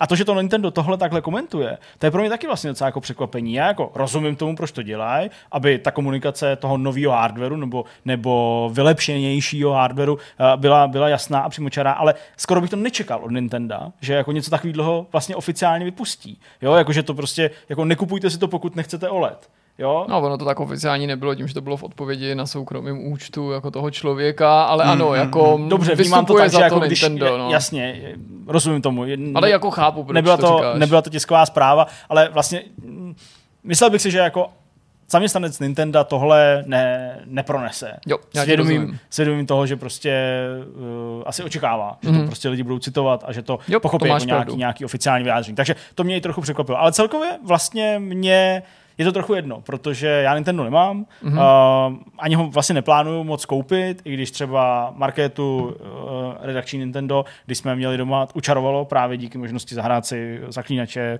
Kingdom Come a takhle, což já bych si vždycky spíš zahrál na něčem, co je výkonný. Mm. Uh, už u těch konzolí bych taky třeba trochu skřípal zubama. Uh, takže to pro mě jako moc není. Mm. A vím, že všechny ty ostatní věci, ale to je prostě čistě můj osobní soukromý pohled daný situací, okolností uh, mého zaměstnání. Vím, že všechny ty další věci nebo ty hry, na které se těším, mm-hmm. jako je nová Zelda, jako je i ten Metroid Dread mě vlastně zajímá, jo, a další, že si prostě zahraju, jo, že se k tomu jo, dostanu. Jo, jo. Takže, takže vlastně ve mě to nevolá nic, ale rozumím prostě, že spousta hráčů jako říká, aha, hm, tak, tak, tak nic, no, mm, tak, mm, tak, mm. tak jo, no. Mně se na tom modelu líbí jedna věc, a sice, že nedělá prostě z dosavadních majitelů jakýkoliv Switche, ať je to ten původní Switch nebo Switch Lite, prostě zákazníky druhé kategorie mm. a je to strašně jako příjemný pocit, když přijde něco nového na trh a ty víš, že pokud tam není něco, nějaká funkce, bez které nemůžeš žít, že to prostě nemusíš koupit, tak, že jako tak, instantně nemáš něco, na čem to bude jako výrazně horší, jo, samozřejmě. No, ty dílčí změny můžou být zajímavé. A to je další věc, jo, protože my bychom se na ty změny totiž mohli podívat, protože Pojďme. já si totiž myslím, jako člověk, co to docela používá, že každá ta změna má jako opravdu velký smysl, hmm. že se můžou zdát být jako hloupý, ale hele, namátkou, ten stojánek, ty si třeba jako se ho teďka dotknu, proto si mi to připomněl. Já jsem ho použil naposledy včera. Mm-hmm. Naposledy včera. A hrál jsem prostě nějakou hru s Madlenkou, nemůžu vám říct jakou, protože je to tajný, jak bacha musel zabít všechny a to by byla sériová vražda. A bylo to jako před spaním, proto jsem řekl, už to nebudeme prostě hrát na televizi, už prostě musíš jít do postele, dám to tady jenom na zem a dal jsem to na jako koberec úplně s nízkým vlasem u ní v pokoji, nestálo to. Ne, že to přepadávalo, prostě díky tomu, jak on je vyosený a jak je jako tenoučkej, to nestálo, já jsem musel opřít o něco.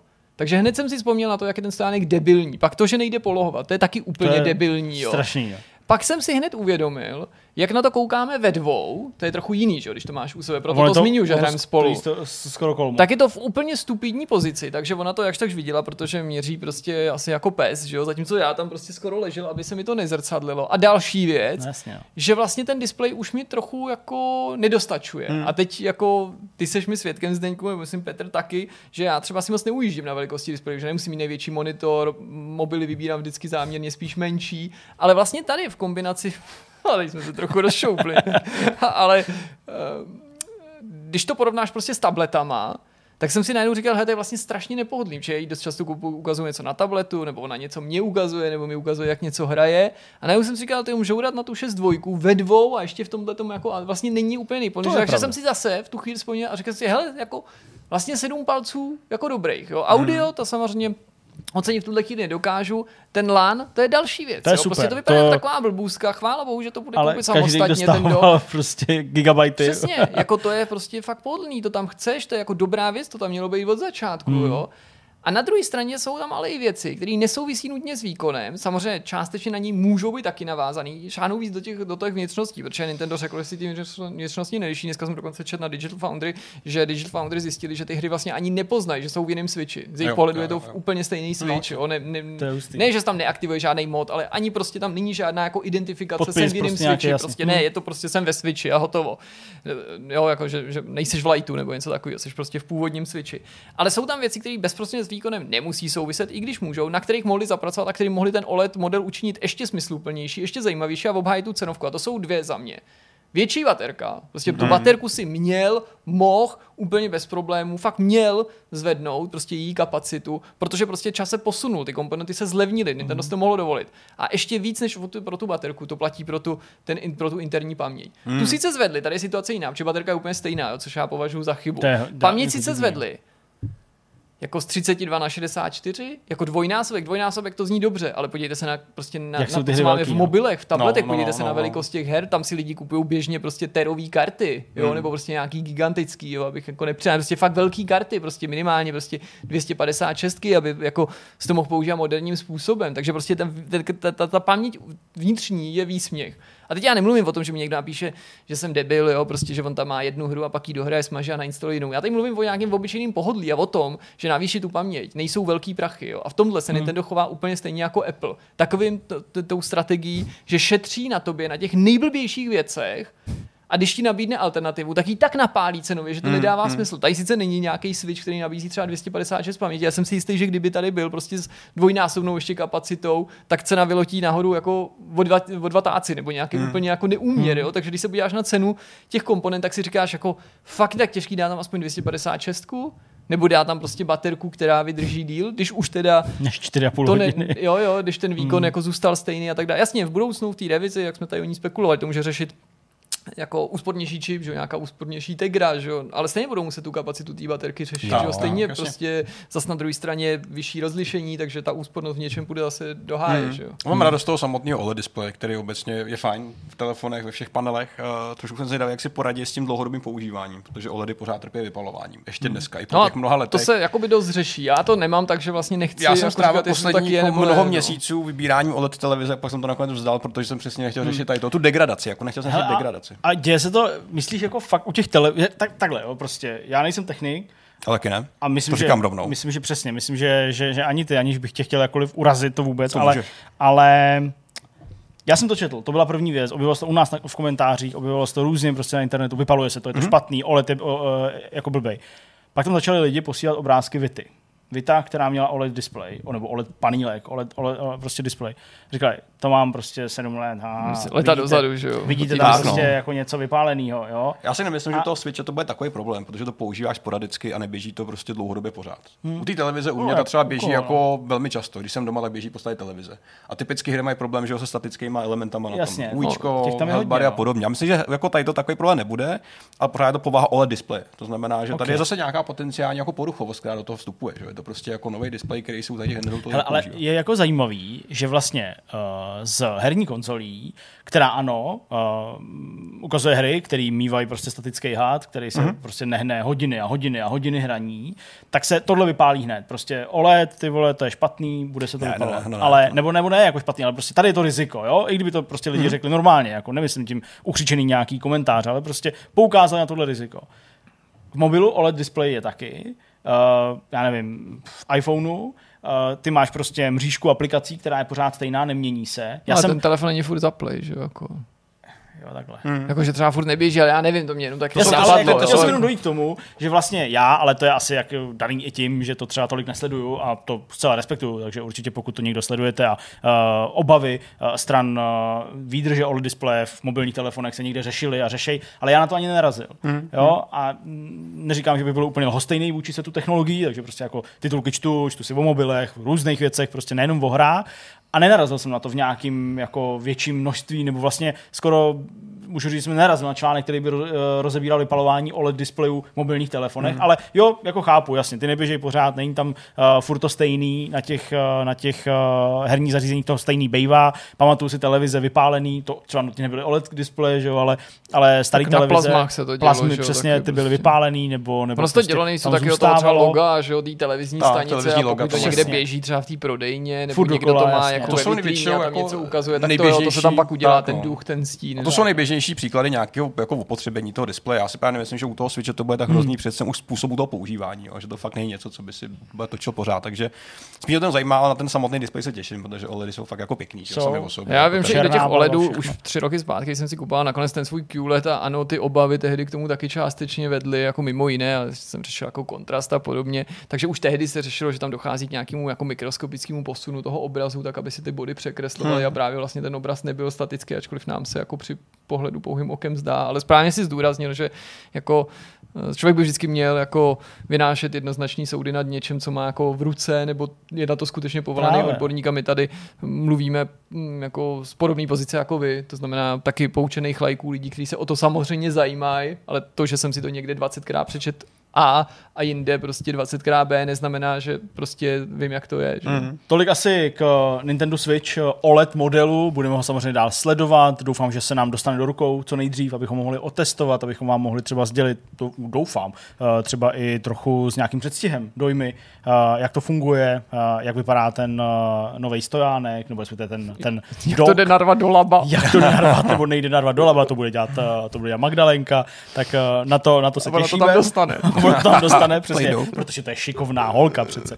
Ale pojďme ještě na to druhý téma, uh, to znamená na budoucnost Assassin's Creed. Vím, že Jirka to je obrovský milovník Assassin's Creed, eh, téhle série, minimálně těch dílů uh, starších, ale hádám, že i u těch, u těch nových se baví. Uh, já jsem se vždycky k tomu nějak nachomítnul, takže jsem vždycky něco recenzoval, něco jsem hrál, něco mě samotně logicky zajímalo, takže ačkoliv třeba nemám nahráno v té sérii tolik jako Jirka, tak pořád jsem prostě odehrál jako většinu z těch dílů. Petr asi hádám. Já taky. jsem tak někde ve středu. Ty seš, ty podle mě stačí odehrát kdyby, kdyby jednu hru a už jsi v podstatě hardcore, že kdyby, má 100 hodin. Kdyby vy dva jste měli dítě, tak to jsem cca já. Jako se v podstatě takhle může být. Uh, nicméně na úvod, než se pustíme ty debaty, tak jenom krátký zhrnutí těch, uh, těch uh, faktů. Pokud se to třeba nesledovali v minulém týdnu, tak Jason Schreier na Bloombergu vydal článek, ve kterém hodně řešil pracovní podmínky v Ubisoftu, uh, inkluzivní prostředí, uh, vypořádávání se s sexuálním obtěžováním, respektive naštěním se sexuálního obtěžování. A do těchto těch informací, uh, které zaujímaly většinu toho jeho článku, tak zamotal, že jen tak mimo děk se v Ubisoftu pracuje na nový vizi Assassin's Creed a ta nová vize má vycházet z myšlenek nebo z mechanismu live service her.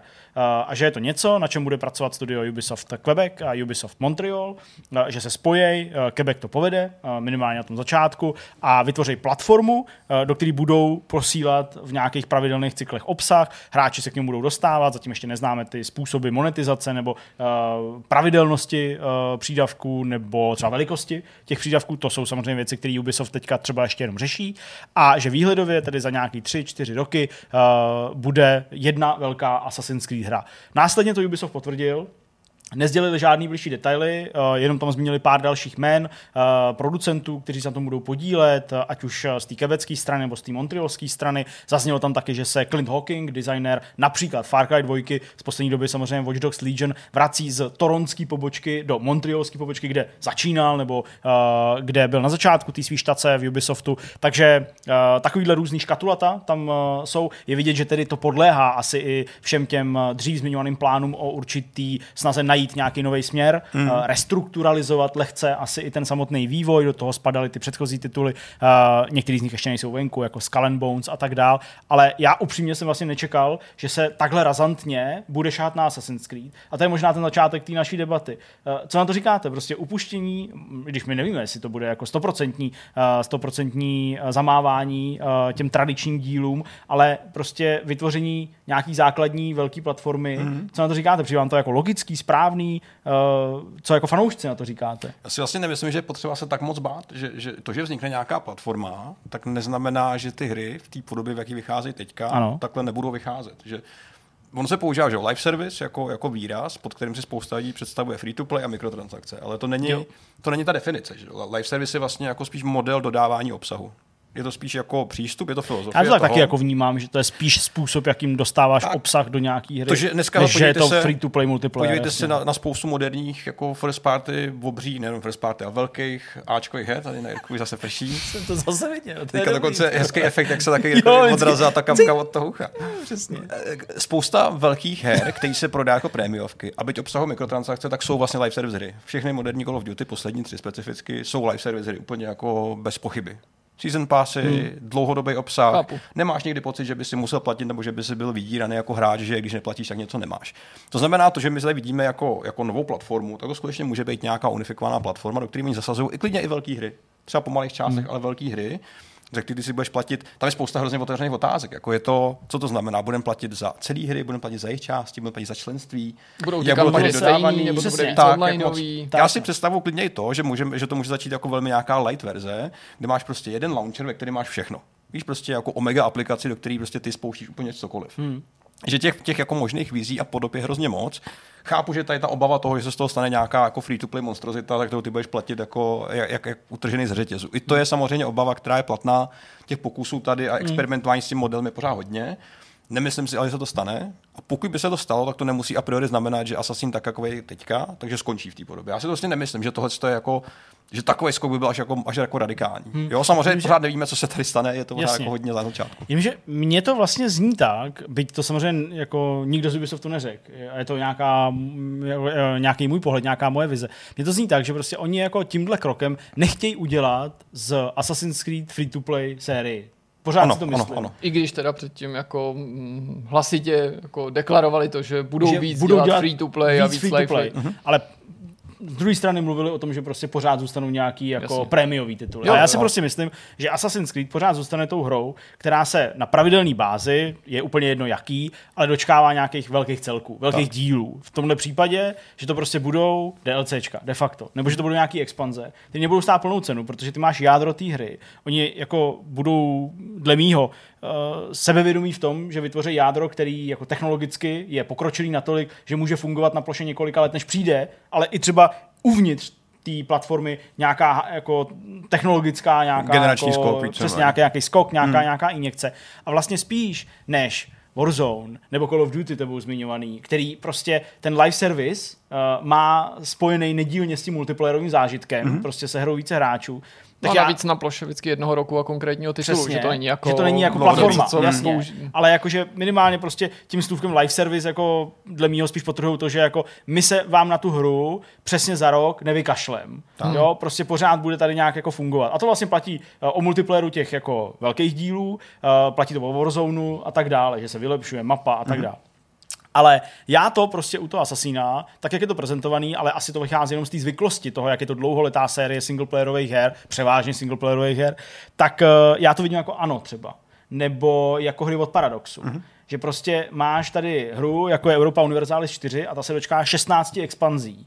Jasně, nejsou to jako nový díly, ale jsou to poměrně jako velký celky, který i třeba přináší nové mechanismy, nový dobrodružství de facto, jo, ti nabídnou, u toho Ana je to možná ještě lepší hmm. uh, jako vystihnout, protože to přináší prostě nový lokace, jo, no. úplně, úplně nový prostředí, nový ty výrobní cykly, hmm. ale pořád je to ano. Tak pořád to zůstává to i stejný. Vstříc. A je to singleplayerová hra. Jsem jo, no, může to víc vstříci té poptávce zákazníků, té kritice toho, že ty hry se třeba tak nemění radikálně, hmm. že, že vždycky je tam určitý jako evoluční skok hmm. a pak se v rámci toho, v rámci toho skoku třeba 3-4 hry drží, toho jako kopita, jenom se to tak drobně upravuje a pak zase hmm. dojde k nějaký větší změně, že jo, ty tyhle vývojové jako větve lze snadno odsledovat. Že jo? Vidíme například, že Valhalla je příbuzná s Origins a Odyssey, zatímco Syndicate měl nejblíž prostě k Unity a, mm. a Black Flag byl zase samozřejmě příbuzný s Rogem, Trojkou a tak dál. Prostě to není potřeba důkladně rozpovídat. Já si nejsem jistý tím, jestli to znamená, že to je něco, co bude vycházet po boku normálních prémiových asasínů, nebo místo nich. Nejsem si vlastně ani jistý tím, jestli to má být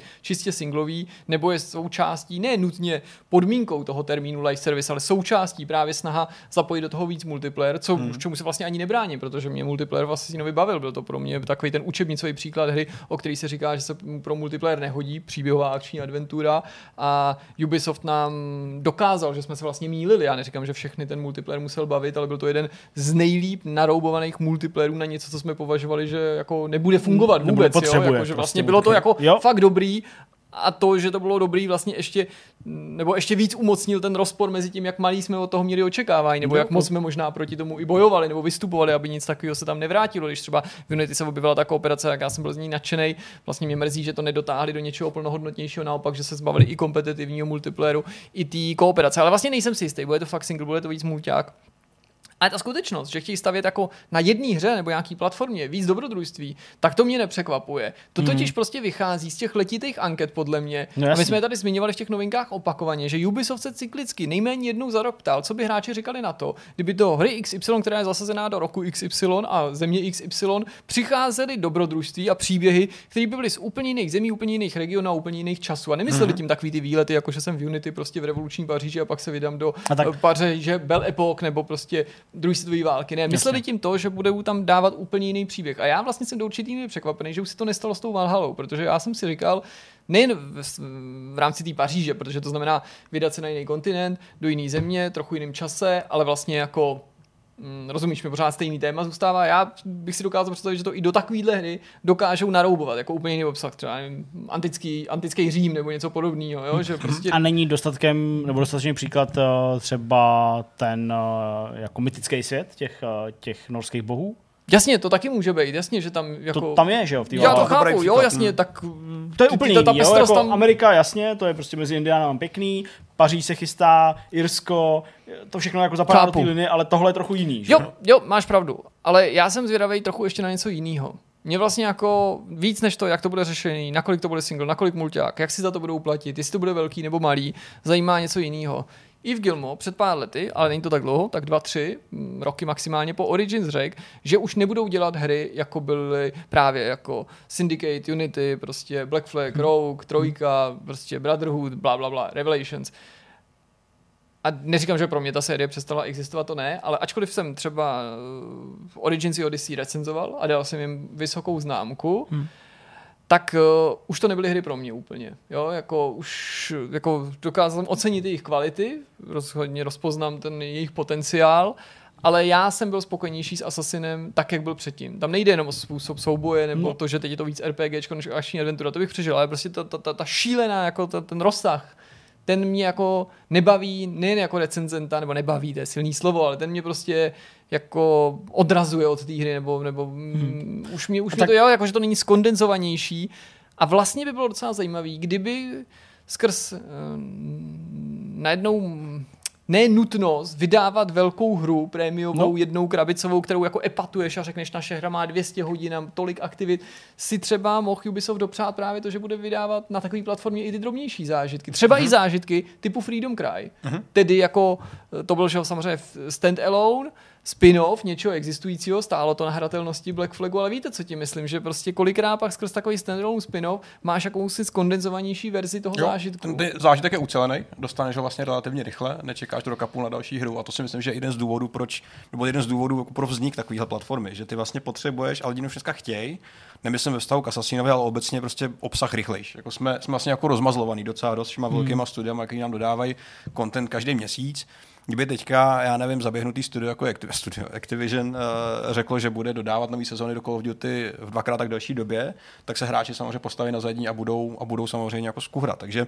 to, že chceme jako lidi víc obsahu, a, a rychle, anebo i méně, jako v menších, v menších dávkách, ale rychlejc, tak to je vlastně normální. Ale já bych chtěl ještě nakousnout to, co jsi zmínil na začátku, a to je, že takováhle změna, změna vlastně jakoby filozofie toho vývoje, má dopady na celou firmu a že se to neobejde bez restrukturalizace. Jo. Protože ty už nemáš tým, který vydává jeden velký produkt za rok a půl, řekněme, ale najednou musí mnohem rychleji vydávat ty kousky. A to znamená, to jsou procesní změny, musíš přeskládat ty týmy, vlastně musíš i ty lidi naučit přemýšlet trošku jinak, aby nemysleli jako megalomansky. Ty, kteří nechtějí tak přemýšlet. Tak, ale, ale spíš se s rozloučit, neříkat tak, vyhodit, tak. Ale... To ne, to a třeba přeškolit, řekněme. Jo, ale že najednou už to není, není vydávat jednou za rok a půl, protože s tím se pojí samozřejmě svoje jako i procesní věci. Teď, když vydáváš produkt, aplikaci, tak děláš nějaký velký, jenom třeba z pohledu kváčka, děláš velkou regresní jako nějaký cyklus testování. Hmm. A najednou musíš testovat častěji, musíš no to furt. častěji validovat, vlastně testuješ a vydáváš Pořád. dokola. Ano. Takže to se samozřejmě neobejde bez jako velkých změn na hmm. úrovni všeho. To znamená, že to i, i zářez vlastně do té firmy a je to vlastně docela velký riziko, že kdyby se tady to nechytilo, taková velká změna, tak to může být docela fatální pro, pro tu firmu jako takovou, pro, pro velký korporát. Tak u Valhaly se jim to zatím moc neozvědčilo, protože veškerý ten obsah se zdržuje a to nejen ve smyslu těch placených DLC, ale i těch neplacených. A samotný Ubisoft přiznal, že to nestá, nestačí chrlit v tom, uh-huh. uh, v tom tempu, který si původně přece vzal, že najednou jsou tady větší rozptyly a ty, uh, ty updaty jsou vlastně skromnější i co do toho, mm, do té nabídky. To by si myslel, že to je samozřejmě že velká firma, která už má zmáknutý a že se přizpůsobí rychle a vůbec ne. Takovýhle není náhodou, že u, u, u obřích korporací se najímají velký mega profesionální firmy, které vlastně učí, jak to udělat, jako konzultační firmy. To znamená, jsem zvědavý, co všechno to znamená jako pro, pro hry do budoucna hmm. a že to nebude vlastně úplně sranda. Ale já nejsem obecně eh, tak negativní v tomhle smyslu. Vlastně se mi to i celkem líbí, byť o tom nic nevíme. Myslím si, že těch možných scénářů, který můžou hmm. nastat, je docela dost. A nebojím se toho tak jako ty hráči venku, aspoň podle jako těch negativních hráčů, kteří se kdy dostali. Ty, kteří dneska zmokli. Ty, kteří zmokli při té hrozný bouřce, když tady na Jirku zrovna prší, tak, eh, takže Jirka. Uf, ještě, že jsme nebyli venku. Ach, chudák Jirka. Ale vlastně se docela, docela jsem zvědavý, eh, na co přijde, pořád ale hraje samozřejmě prim ten obsah a, a ty hry samotný, jako pořád to je o tom produktu a ne o té službě kolem. Já pevně doufám, že se stane to, co tady zmiňoval a to, že prostě pokud to bude ta platforma, pokud to bude ten hlavní proud Assassin's Creed, tak eh, že ta nutnost vydávat ten obsah rychleji eh, přirozeně přivede tu společnost zpátky k těm jako menším dobrodružstvím. Hmm. Jo? Mezi těmi třeba ten svět bude, jo? jako možná, jo? který prostě bude to taky nějakým dalším sekundárním obsahem, takovým tím prostě jako uh, vedlejším, řekněme, ale že vlastně to budou nějaký kratší celky, který uh, dohraješ třeba za 12 hodin, jo? nebo Fuf, za 15, což je furt dlouhá hra, ale ne, nezaplatí za ní prostě 70 dolarů, zaplatí za ní třeba 30, hmm. jenom jakože rozšíření, plus na to bude navázaná třeba ještě nějaká věc a ty prostě víš, že je to to hlavní, co ten rok vyjde a pak vyjdou nějaký prostě drobnosti, hmm. něco zdarma, hmm. něco prostě někde tamhle. Takže já vlastně k tomu hledím taky docela s velkým optimismem, nebo spíš nadějí nějakou, že se to změní v něco trochu lepšího, protože uh, ta Valhalla, jako myslím, úplně potrhla to, že co řekne Ubisoft, nemusí vůbec platit. Hmm.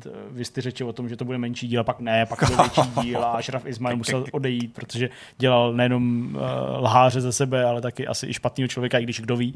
Tak uh, vlastně to, že Yves Gilmo něco řekl před dvěma, třema rokama, to to jako, neříkám, že by byl jako blbeček, nebo že by, že by se mu nedalo věřit, ale to je tak turbulentní prostředí, hmm. uh, ovlivňovaný trendama, který se někde objeví, na základě toho, že se nějaký trend někde objeví, tak zase nějaký zanikne, protože zase začne kritizovat a díky tomu vznikl ten, ten jiný trend. Jo, tak to byl trend, to pojďme všechno... dělat všichni taky trojku, že jo. Přesně, hmm. no hmm. jasně, jo, to je, ano, to z toho vlastně vychází, že jo, takže, takže teď je prostě trendem sypat obsah rychle a vidíte, jak to nezvládá prostě, já nevím, Crystal Dynamics, jo, hmm. s uh, Avengerama, to no. Je prostě eh, jako živý příklad toho, jak to můžeš fe, úplně, úplně pofejlovat uh, jako ve hře, která prostě ten obsah jako chce, ale vlastně se ho nedostává hmm. a hráči už dávno řekli, že prostě to jako, nebo řekli, rozhodli, Jasně, že už to prostě dávno hrát nebudou, hmm. jo, takže uh, to se taky může stát, ale prostě, jo, hele, není nic, co by nevyřešili peníze, Ubisoft má hodně peněz. Taky tam jsou, no. Takže, takže já, ale to, já, jako je to, já je to gamble no. větší, než si jako vlastně myslíme, že, že, že, to je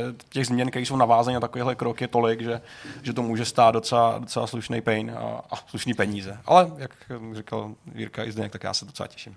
Dobrá, tak jsme na konci tohohle z toho bloku a pojďme na další.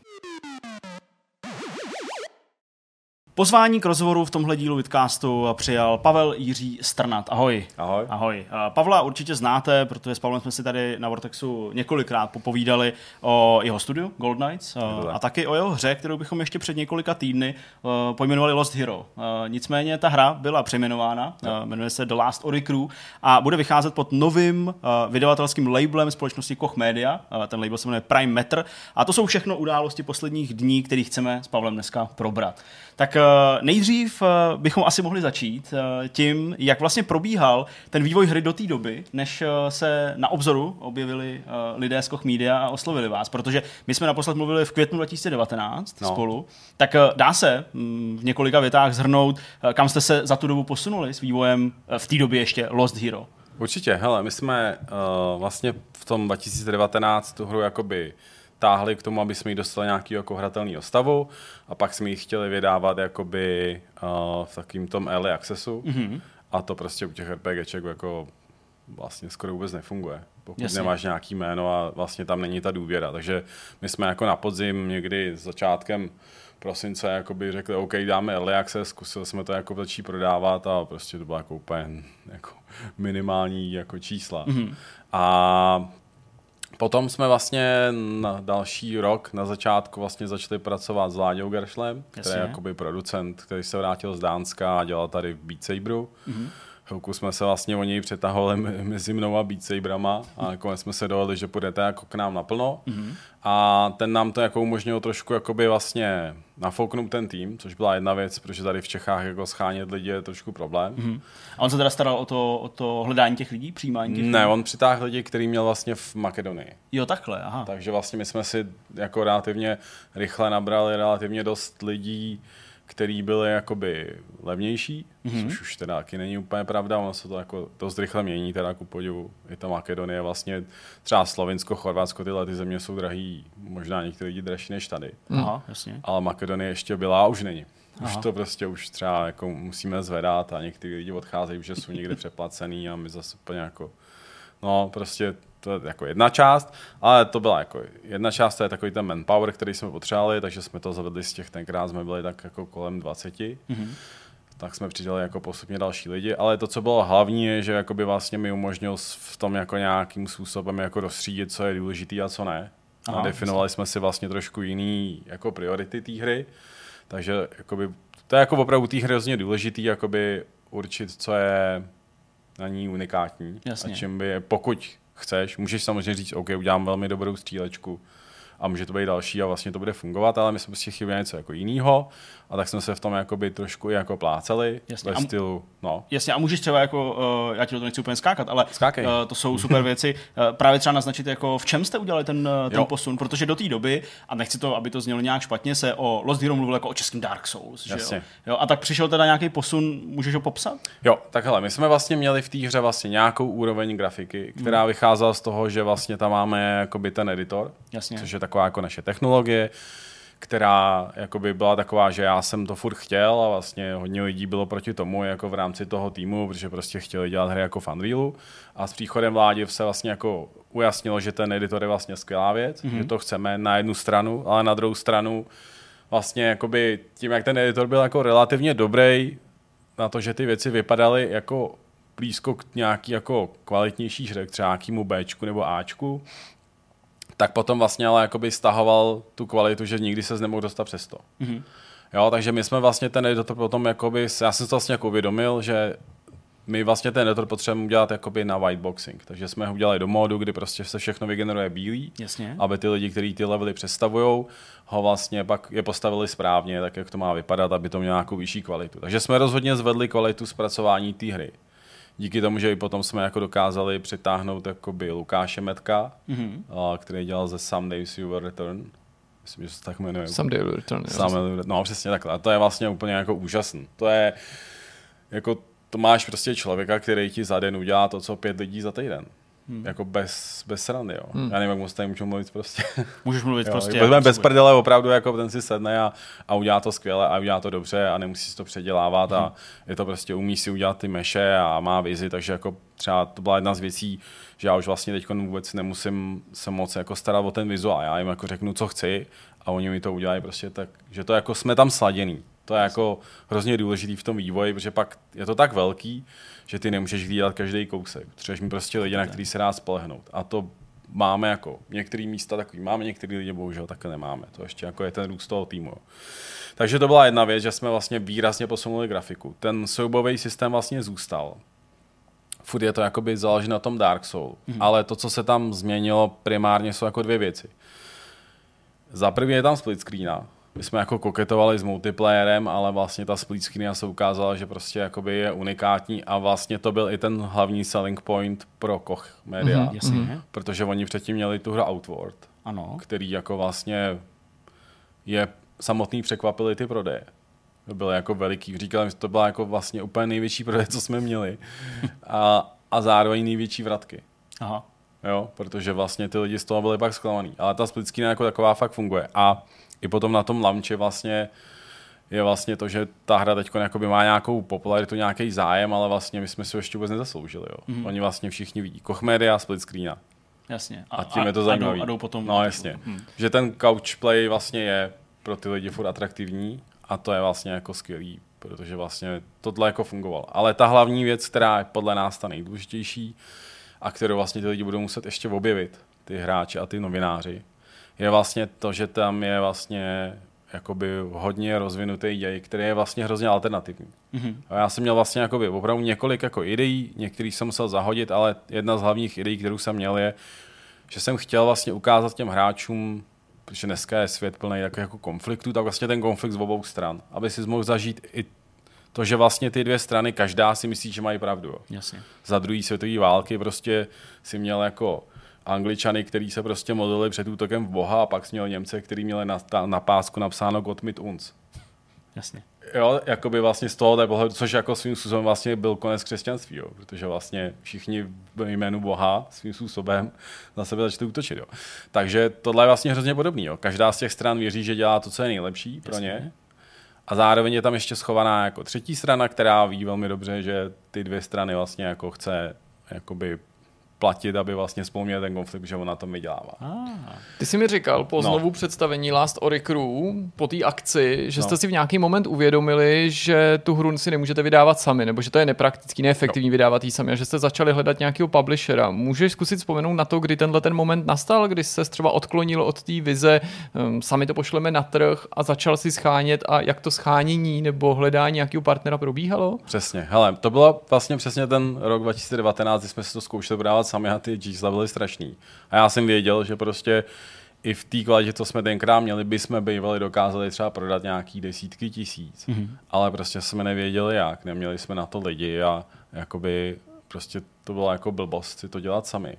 A do toho máš jako kopice vlastně v tom takým tom indie podhoubí, co my jsme tady v Čechách, tak tady vlastně hrozně lidí říká, ne, publisher, ne, tě jako okradou, oberou prostě a to. No. Ale to nedává smysl, jo, protože vlastně celý svět funguje na publisherech. Takže je potřeba se jakoby asi podívat, jako který publishery fungují, jakou mají jako dlouhodobou strategii. Jo. My jsme samozřejmě, já jsem od začátku chtěl, aby to bylo jako kochové, protože prostě mají podle mě tu naši audienci. Mm-hmm. Ryzen, Gothic, prostě jo, to je Alex. Jasný to je prostě vlastně jakoby naše krevní skupina, zároveň jsou to vlastně Evropani, takže tam nemusím lítat s nějakými Američanama a vlastně a je to tak, nejsou to úplně lidi, kteří by počítali dolary. Jako, jo, jako ta ekonomika funguje, jako jsou chytrý, všechno, ale vlastně ta jejich strategie, a to jsme zjistili až později, je vlastně opravdu taková, že oni chtějí dělat hry, dělají to s nějakým způsobem s láskou a vlastně úplně to nemají nastavený tak, aby tě vyžívali. Takže to, co my jsme dosáhli tím podpisem s nima, je, že vlastně máme takovou smlouvu, že my nemusíme řešit každý měsíc si budeme na výplaty. Prostě máme peníze, nemáme nějaký strašný jako prachy, oni nám nějaký peníze jakoby dávají, který my jim pak jakoby budeme v rámci té hry samozřejmě jako vracet ale vlastně nám umožnili to, že můžeme, jsme mohli nafouknout tým jakoby na 40 lidí a můžeme prostě bez problémů, hmm. to máme rozpočítaný, že prostě to dokážeme vyrobit a ještě přežít tu dobu, než ty peníze začnou chodit. Jo. Jasně, to taky trvá. Protože to trvá. Jasně. To bude trvat třeba 6 měsíců. Můžeš teda popsat ty uh, konkrétní námluvy uh, s, s Koch Media, respektive teda s tím jejich labelem, nebo kdy jste se třeba vlastně dozvěděli, že budete zařazený pod ten prime time, uh, to prime meter, promiň, tak to mě, to mě zajímá. To bylo úplně překvapení pro nás. Okay. Jako o tom se, jako, to prostě ten herní biznis je takový založený jako hrozně na tajemství a nikdo nikomu nic nechce říkat. Tak to, že se to jmenuje Prime Meter, jsme zjistili později než vy. Mm-hmm. to je hezký teda. Oni nás jako nevzali ani na to novinářské jako představení, které mm-hmm. bylo jako Aha, jasně, to myslím, předtím nám jsem, jsem jako nesměl. A to jako to je jedno, prostě to, to jako, vtipný, to jsou jako, jako srandovní. Abyste tam viděli jiný tajný hry a pak byste to někde vyprávěli. Že? Jasně. Já to nechci rozdebírat. Jako, mají proto nějaký důvod a vlastně zatím ty věci, které chtěli, dávali smysl a ukázali si, jsou praktický, takže jako já, jenom je to jako zajímavost. Určitě, jo, to není jako stížnost. Ale nicméně ten náš proces jako nalezení toho publishera bylo, že my jsme opravdu jako měli několik rozehraných, měli jsme dokonce, a to už bylo jako těsně před podepsáním, publishera z Polska, který vydával Lords of Fallen. Jasně. Což zapomněl, jak se jmenujou. No já radši, protože ten zážitek s nima byl opravdu takový, že jsem ho radši vytěsnil. Nevydávali tohle to taky CI Games? CI Games, CI Games, ano, CI jako Games. furt, jo, jenom jsem nechtěl být blbý a říct to, ale měl jsem je taky v hlavě. CI no. Games a oni to, oni nám jako by řekli, hele, dobrý, jdeme do toho, prostě pošleme vám smlouvu. A pak měsíc nic. Aha. A po měsíc řekli, mm, nejdem to. To je zvláštní. A, jako opravdu, to byl jako fakt jako asi jeden z nejhnusnějších jako v tomhle směru zážitku, kdy si hmm. říkáš jako jako takhle se přece nedělá, ne? To jako prostě tak řekneš, hele, máme ještě pochyby, prostě jako komunikuješ, no, a ne jasně. jako, že jako nic. Okay. Prostě. Možná to bylo i díl než měsíc, jo. To bylo hmm. fakt jako pekelný. Pak jsem měl nějaký tady český, ale já jsem furt měl ten tah na ty kochy. Hmm. A ty jsme fakt na ně tlačili, jako co to šlo. My jsme se dostali, že jo, Kochve vlastně patří do skupiny Embarcadero. Mm-hmm. Doufám, že se to tak říká. Um, Embracer? Embracer. Embracer. Embracer. Jasně, jasně. to plete zase s tým, s Embracerem, přesně. A my jsme se dokázali dostat do někomu v Embraceru. Mm-hmm. Pak jsme vlastně, že jo, kluci z Warhorzu vlastně, jasně, který ty, patří Deep Silveru, jasně. Vláďa vlastně zná nějakýho prostě tam šéfa v tom a prostě jsme to takhle jako všechno možně, ale nakonec vlastně to, co fungovalo, byl ten produkt. Že jsme vlastně mm-hmm. poslali tu hru, to je super. oni si ji zahráli a na základě toho zážitku, který měli, řekli, hele, to bylo vlastně jako jeden z málo dem, který fungovalo, nepadalo to, což bylo dobrý, že jsme vlastně to dělali jako x let, takže už ta hra vlastně jako byla funkční, a se pořád tlačil, aby vlastně jsme neměli nějak jako moc featureů, ale spíš jako by to funkční. Mm-hmm. Že opravdu znáš, že byl jako konzistentní, fungovalo, to byl zábavný, byl tam nějak dobře nastavený level, na což nám třeba pomohly zase všechny ty výstavy, mm-hmm. že vlastně na těch výstavách jsme viděli ty lidi to hrát a na základě toho jsme mohli třeba udělat úpravy. Já jsem třeba když jsme byli v Brně, tak jsem prostě tyjo, ráno před tím, než ty lidi začali hrát, jsem tam dodělával změny mm-hmm. aby to bylo jako lepší, aby ten průchod byl lepší. Vlastně tohle všechno se v tom jako nějak jako dohromady jako skumulovalo mm-hmm. a ten, um, ty kochové nás pozvali na meeting. To bylo ještě super, když se dalo ještě jezdit do Německa. Mm-hmm. A ten osobní meeting, jako to byl asi takový ten zlomový bod. Jasně. Kdy prostě oni vlastně viděli jednak, že máme jako Vláďu, který je jako schopný producent a už se s někým i tam jako znal, že tam mm. jako něco kdysi mu pičoval. A potom vlastně, že já jsem vlastně s, jakoby to hledisko, který jsme my měli, jakoby takový, že jak jsem z toho business světa, tak vlastně to není takový, jo, my ně, určitě uděláme, to bude dobrý. Já už jako jsem zvyklý, že prostě v tom business světě musíš prostě víš termíny, víš, co chceš, máš to jako nadefinovaný, máš nějak finanční stránku podchycenou takže jsem mi dokázal vysvětlit, jako co chcem, kam jdeme a jako jo, to fungovalo. Hmm. Ty jsi zmínil taky ty akce a hmm. to, takový to přijetí nebo toho, jak na to lidi reagují a to by mě totiž taky zajímalo. Potom znovu představení, jak eh, vy jste si určitě sledovali ty reakce hráčů, jak se jim to líbí a tak dál, co na to říkají a mě by zajímalo, hmm, když pomineš tu skutečnost, že určitě se o té hře teďka dovědělo víc lidí, než třeba hmm. během těch předchozích let, díky tomu, kde se objevila, v jaké společnosti se objevila. Byly ty reakce mm, pro tebe stejně pozitivní jako dřív, anebo třeba tam přišly i nějaký kritičtější právě z toho ohledu, že jste se objevili jako ve společnosti jiných velkých titulů a že třeba vzrostly nároky nebo očekávání těch potenciálních zákazníků, který oslovujete, pro který to byl třeba nový titul, že, že to nebyli no. fanoušci Lost no. Hero, ale byl to úplně člověk, který tím byl nepolíbený, teď to viděl eh, v konkurenci jiných titulů a zajímalo by mě právě, jak, jak to hodnotili, nebo co, co, co, co se dostalo k vám, jak to hodnotíte vy, ty jejich reakce. Ale my jsme už s tou starým třeba trailerem, který byl mnohem husnější, tak jsme vlastně jakoby dělal, já jsem dělal to, že jsem třeba jako zaplatil promo na Facebooku, mm-hmm. aby to zhlídlo prostě třeba 100 tisíc lidí. Jasně. Takže díky tomu se nám tam vlastně pak třeba na to video dostali komentáře, jako že to vypadá hra z roku 2000, přitom to vypadalo jako hra z roku 2005 a takovýhle jako, mm-hmm. jako nepravdivý komentáře. Pět let rozdíl, Super. Ne, ne, v té době byl velký posun. Ne, jako to je sranda, ale jako už jsme prostě měli nějaký negativní jako feedbacky. A to prostě jakoby je a v to tak prostě, to, čím, čím se nedá nic dělat a vlastně jakoby, ty si musíš uvědomit, že tady máš, já nevím, kolik je hráčů, ty nějaký strašný miliony, já nevím. No, bych řekl, že spíš miliardy hráčů No, no možná světě. už miliardy prostě. Určitě. A ty prostě potřebuješ oslovit z nich, jako já nevím, když uděláš milion, tak jsi prostě dobrý. Jasně. Když děláš 500 tisíc, tak je to vlastně taky jako vlastně skvělý úspěch. Mm-hmm. Takže ti to vlastně stačí z toho, je to ani, ani něm promile. Jako.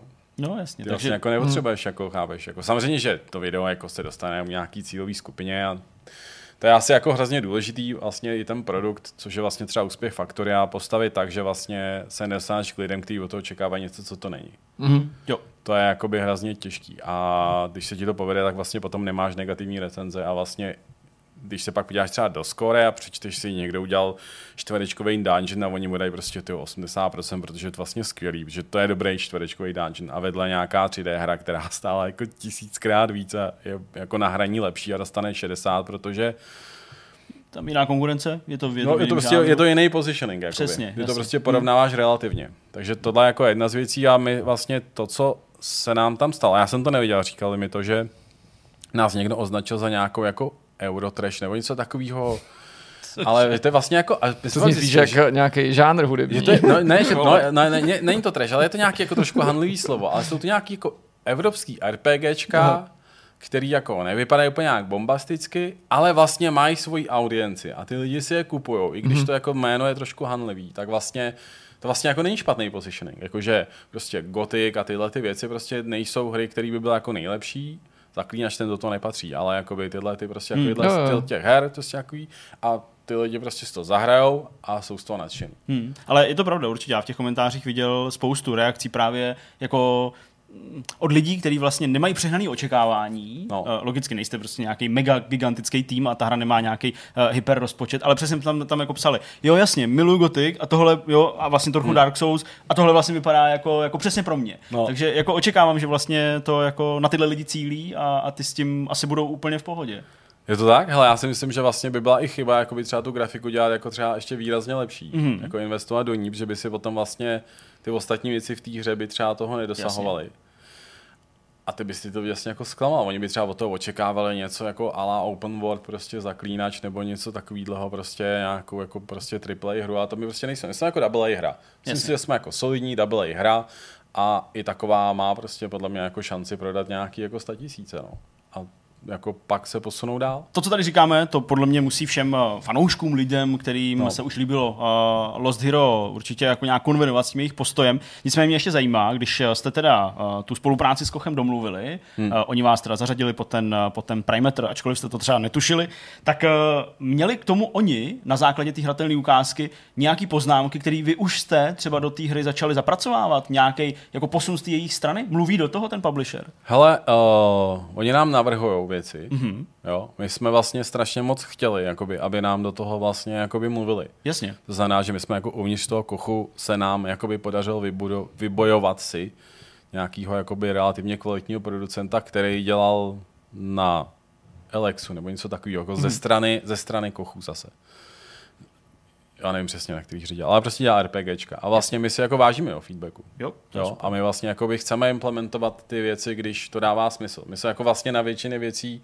i třeba jako my už je máme napsaný a oni nám je řeknou znova. Takže mm-hmm. tam jako paduje jako jakoby jako, jako, jako, jako harmonie a vlastně nemáme s tím vůbec problémy. Je to vlastně super. Jako v tomhle směru opravdu velká kreativní svoboda. Hmm, hmm. Ty jsi taky zmiňoval ten early access, který běžel dřív, no. a tu možnost prostě podpořit ten titul, zahrát si ho. Vy jste to prodávali přes vás oficiální web, nikoli na Steamu, pokud se nepletu. Ne, ne, přesně, my jsme to měli náš finální web a měli jsme to na Xzone. No a mě by zajímalo, co to vlastně znamená pro ty vaše stávající zákazníky, pro ty, kteří tu hru podpořili dřív, tenhle ten nový krok, myslím ten, to přejmenování toho titulu a to, že jste si našli vydavatele uživatele, jestli oni můžou počítat s tím, že budou dostávat nadále nějaký průběžný updaty, anebo tohle je nějaká změna celého toho paradigmatu toho projektu a dočkají se pak až té plné verze. Tak, dočkají se plný verze a dostanou to zadarmo.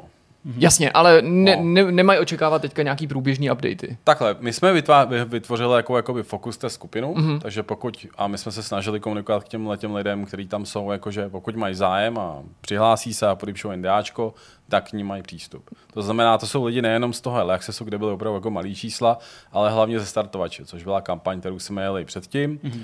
a tam jsme měli nějakou jako stovku lidí, Jasně. plus minus, Jasně. něco takového a vlastně Uh, z těch lidí hodně lidí nám teď funguje v té fokus té skupině. Je potřeba říct, že ta fokus té skupina je primárně jsou Češi. Mm-hmm. My jsme vlastně i, a potom vlastně se stalo, že na tom našem Discord kanálu vlastně všichni mluvili česky. Jasně. Což bylo jako předtím, takže já jsem ho postupně jako tak jako decentně přeměnovával z Lost Hero na Lost Hero Gold Knights, až se jmenuje Gold Knights a je to vlastně náš jakoby firmní Discord. A založili jsme nový na Oricru, kde se snažíme být na angličtina. Mm-hmm.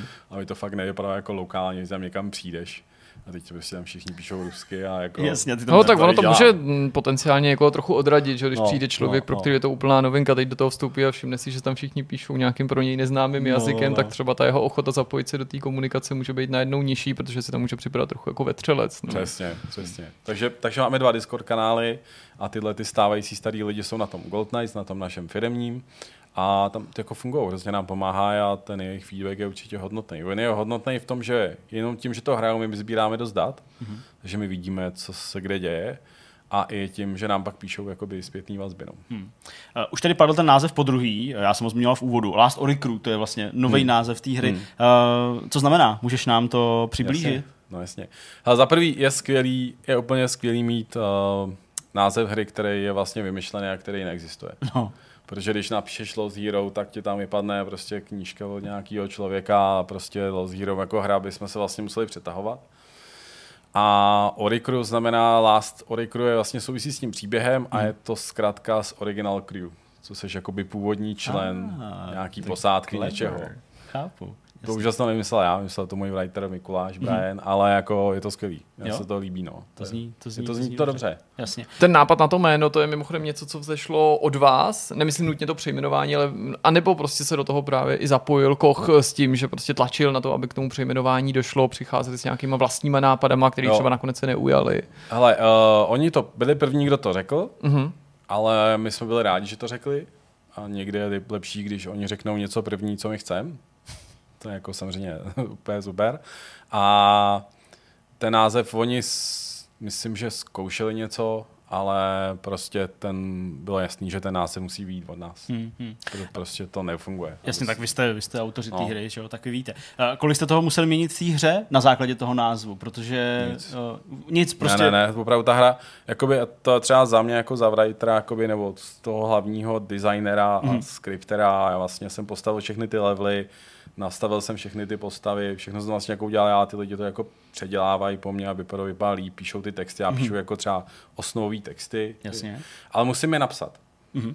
Já musím prostě napsat, co ta postava řekne, aby mi to dávalo smysl a pak se teprve dějou ty věci, jakože co se stane potom, zjistím, až když to napíšu ten nějaký konkrétní situaci. Což já jsem teď poslouchal třeba rozhovor s Tolkienem a on říkal, no já jsem jako vymyslel jména těch postav, kdo jsou, pak už si to jako žilo samým svým životem. A ono to vlastně fungovalo hrozně podobně. My jsme mm. teda měli nějakou osu a měli jsme vlastně jakoby nevýhodu v tom, že jsme museli využít ty stávající levely, Jasně. který tam byl. Nějaký jsme jako dodělali a vlastně ta hra vznikla tak, že já jsem vlastně jako vzal nějaký levely, který jsme měli, který byl úplně random, absolutně nekonzistentní, vůbec nepro... a vymyslet z toho ten svět.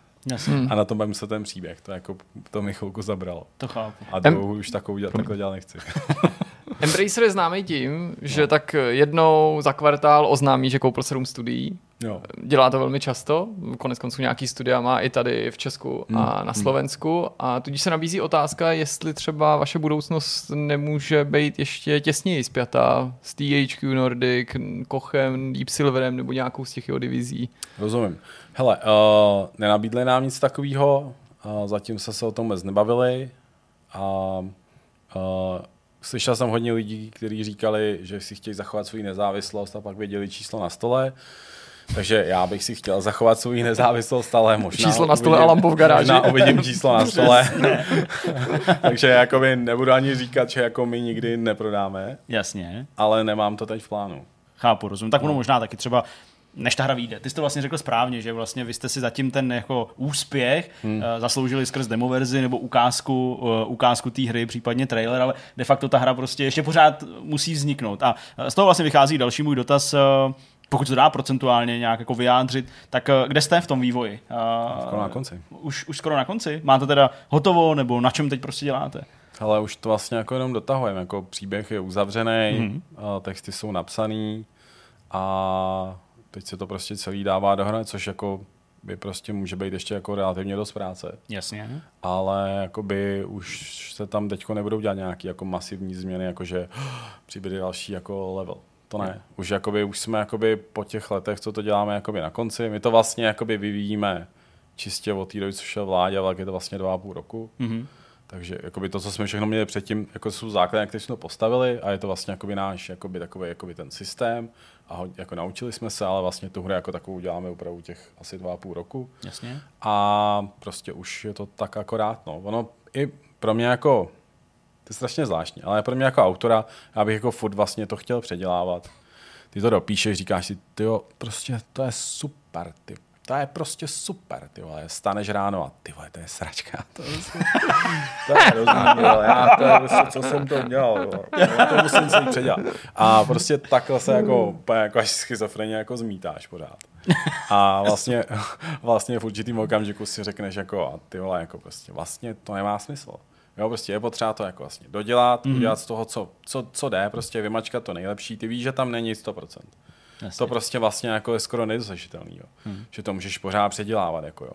Prostě nějaký dobrý bod, kdy z toho jako cítí, že to tak jako všechno hraje a to je asi to, co jakoby teď hmm. se snažíme. Jakoby všechno to tak jako sladit, aby to fungovalo, aby vlastně, což je trošku problematický do Dark Souls bojového systému, je vlastně, aby ty, on je trošku hloupej v tom, hmm. že se každý naučí tu jednu zbraň, Jasně. A naučí se ten jeden útok ve skutečnosti. Aha, Málo jasně. kdo málo kdo hraje víc než jeden útok na zbrani. Když si hmm. všimneš, tak všichni používají prostě třeba většinou light attack. Jo, přesně, lehký, on je rychle, jasně, dává přesně, si prostoru skočit. Přesně, máš hmm. ho jako víc pod kontrolou a prostě pak jdeš s tím jedním útokem a vlastně projdeš celou hru. A ve skutečnosti potom jako vlastně vš, jakoby třeba Dark Souls 3 se dostali do bodu, kdy vlastně základní broadsword je vlastně nejlepší zbraň skoro ve hře. Hmm. A já se vlastně snažím ten RPG systém jakoby dostat do zpátky do takového, co mě baví, že vlastně tě baví nacházet nové věci mm-hmm. a upgradeovat. Takže se tam snažím dělat změny a to je to, na co se teď jako soustředím, Jasně. aby to RPGčko v tom nebylo jako poznamenaný tím břemenem toho Dark Souls, který vlastně nemají dobrý RPGčko. Hmm. Přímě. Jo. Trápí vás nějak ty plánované porty pro konzole, nebo je to ne. něco, co probíhá úplně v pohodě? My jsme to vyřešili tím, že jsme prostě našli někoho, kdo nám to dělá mm-hmm. a to jsou fakt profíci a prostě bomba. Já jsem to viděl, ty minulý týden mám 60 FPS, tyjo.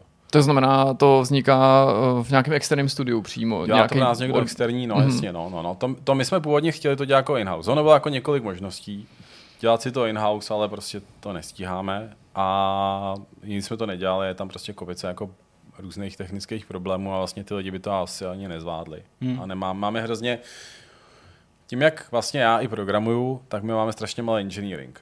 My máme vlastně, jakoby, teď jsme měli, teď jsme nabrali třeba dva lidi, jakoby juniornější, ale vlastně máme jednoho hlavního programátora a já. Já jsem udělal kopici věcí, čím jsem dělal serveru, což ta hra nemůže fungovat online, takže teď to celý migrujeme, což se naštěstí ukázalo jako velmi efektivní a je to vlastně dobrý systém, co máme, ale pak máme jednoho hlavního programátora. Hmm, a to ten nemůže prostě dělat všechno. Jako. Tooly a nějaké věci, no, jasně, no, chápu, no, no. se tím. No hmm. jasně, a ten řeší všechny bugy, furt něco se samozřejmě jako prostě věci dohromady hmm. dává, a to je jako jeho, on k nám přišel po škole, jo, takže Jasně. Jako první no, projekt. Mě... A Koch, předpokládám, pro mě, jenom ten řeší asi všechny takové ty věci, jako je komunikace s majitelem těch jednotlivých platform, to znamená, že no. vám vyřeší certifikace, nebo pomůže vyřešit ty ne. certifikace. Částečně. Aha. Jakoby my tam musíme být registrovaní jako my. Mm-hmm. Oni nám se jako pomůžou to pušnout, ale prostě ty pořád jako studio musíš být vlastně na té platformě registrovaný, musíš si koupit ty konzole za svý, ty mhm. devky, ty a takovýhle věci. Takže hmm. jakoby tohle to si musí říct. Oni s tím hrozně pomůžou, ale vlastně jakoby třeba tu komunikaci, když my, protože my vlastně jsme jakoby hlavní firma naše je v Americe kvůli tomu, že jsem chtěl mít jako nějaký investory, který jako mám. A my jsme v Evropě. Jasně. Takže třeba my jsme se zaregistrovali jako na Sony v Americe, koupili jsme si konzole a oni prostě v Evropě se nedají pustit. to je dobrý. Docela zásek. Ty A oni nám jako poslali z Evropy. Jo, takhle, ale prostě ale americký prostě nás blbě zaregistrovali, jenom kvůli nějaký registraci, ale tohle to vyřešit trvalo, já nevím, tři měsíce. Jako, s, jako Microsoft na tyhle ty věci, úžasný, jako fakt, prostě bomba, cokoliv potřebuješ, rychle, konzole, rychle, všechno prostě funguje. Hmm. Sony peklo, tyjo. To je teda zajímavá hm. informace. No já ještě jsem se chtěl vrátit, než eh, právě Jirka položil ten dotaz zkušenost. eh, s touhle, s tou, s touhle s tou jako perfektní odpovědí, tak já jsem se ještě chtěl vrátit vlastně, protože my když jsme se povídali poprvé, myslím, No. o uh, Lost Hero, a to bylo teda už před uh, třema rokama, v roce 2018, tak ty jsi zmínil, že uh, ten proces v té době uh, fungoval mnohdy tak, že prostě ty jsi přišel s nějakou vizí, pak tam byl nějaký grafik, ten ale tomu se líbily lepky, tak je tam někam naskládal a ty pak to musel vohnout, aby to prostě tam ty lepky mohly být a uplatnit to, co v té práci udělal. Uh, Posunuli jste se i v tomhle No směru? jasně, to, už jo, to už, Už to není takový punk. Není, no. no. ne, ne, ne, to už není, jakoby. Ne, už to prostě má to, má to řízení. A, uh, No, už to má hlavou i patu. Že Jasně. jako, ale pořád jsme v tomhle vlastně trošku jakoby slabí, takže některé věci, které jako jsou zásadní, tak vlastně ještě furt ve hře nemáme naimportovaný. A to jsou prostě věci tím, jak jsme rychle vyrostli, tak prostě některé pozice se prostě neobsadily dobře a hmm. jakoby určitě to tak nechcem dělat dál. Jasně. Ale prostě teď je to takový jako náročný, no. To hmm. jako, jako určitá míra chaosu pořád vládne, jako. A dodává ti tu jistotu, uh, několikrát zmínili Vládě Geršel, Jo, uh, 100%. že ho tam máte. Prostě Jo. Vládě je Jako člověk, pro který má zásadní. spoustu projektů za sebou, úspěšných. Tak No. no. věříš tomu, že to bude prostě i v tomhle případě, že to, že to Ale mě to vlastně umožnilo to. Já vlastně, jakoby, ta moje pozice je hodně jako makavá. Hmm. Jo, jakoby, já vlastně jakoby, mám tu firmu, řídím ji jako firmu, ale vlastně to hodně vlastně založený na tom, že já jsem, že to je jako autorský dílo. Hmm, jasně, To znamená, já ty věci dělám, já to vymýšlím a já musím jako odvést relativně dost práce. jasně. A to mi zabere hodně času. A i na to potřebuješ jako mít trošku, i jo, je to jakoby o tom fokusu. Jo.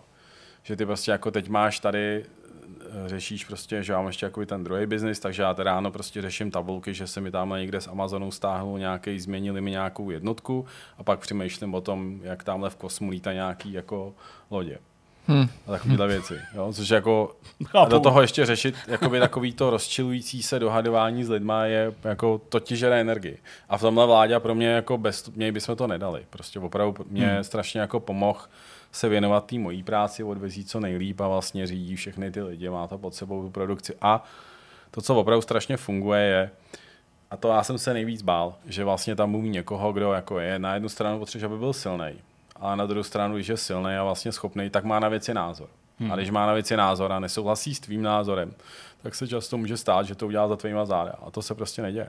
Prostě vláďa ty je v tomhle úplně přímý a prostě na něčem se dohodneme a on to drží prostě. Hmm. A já zase jako držím tu svoji část, že se na tom, já, jsem, já ho jako poslouchám, bavíme se o tom, jako on má hrozně velký podíl, hodně těch nápadů je prostě jeho, je to, už ani vlastně nejsme schopní říct, my se třeba dohadujeme o tom, kdo vymyslel, že tam bude ten variabilní děj, on si jistý, že on, já jsem si jistý, že já.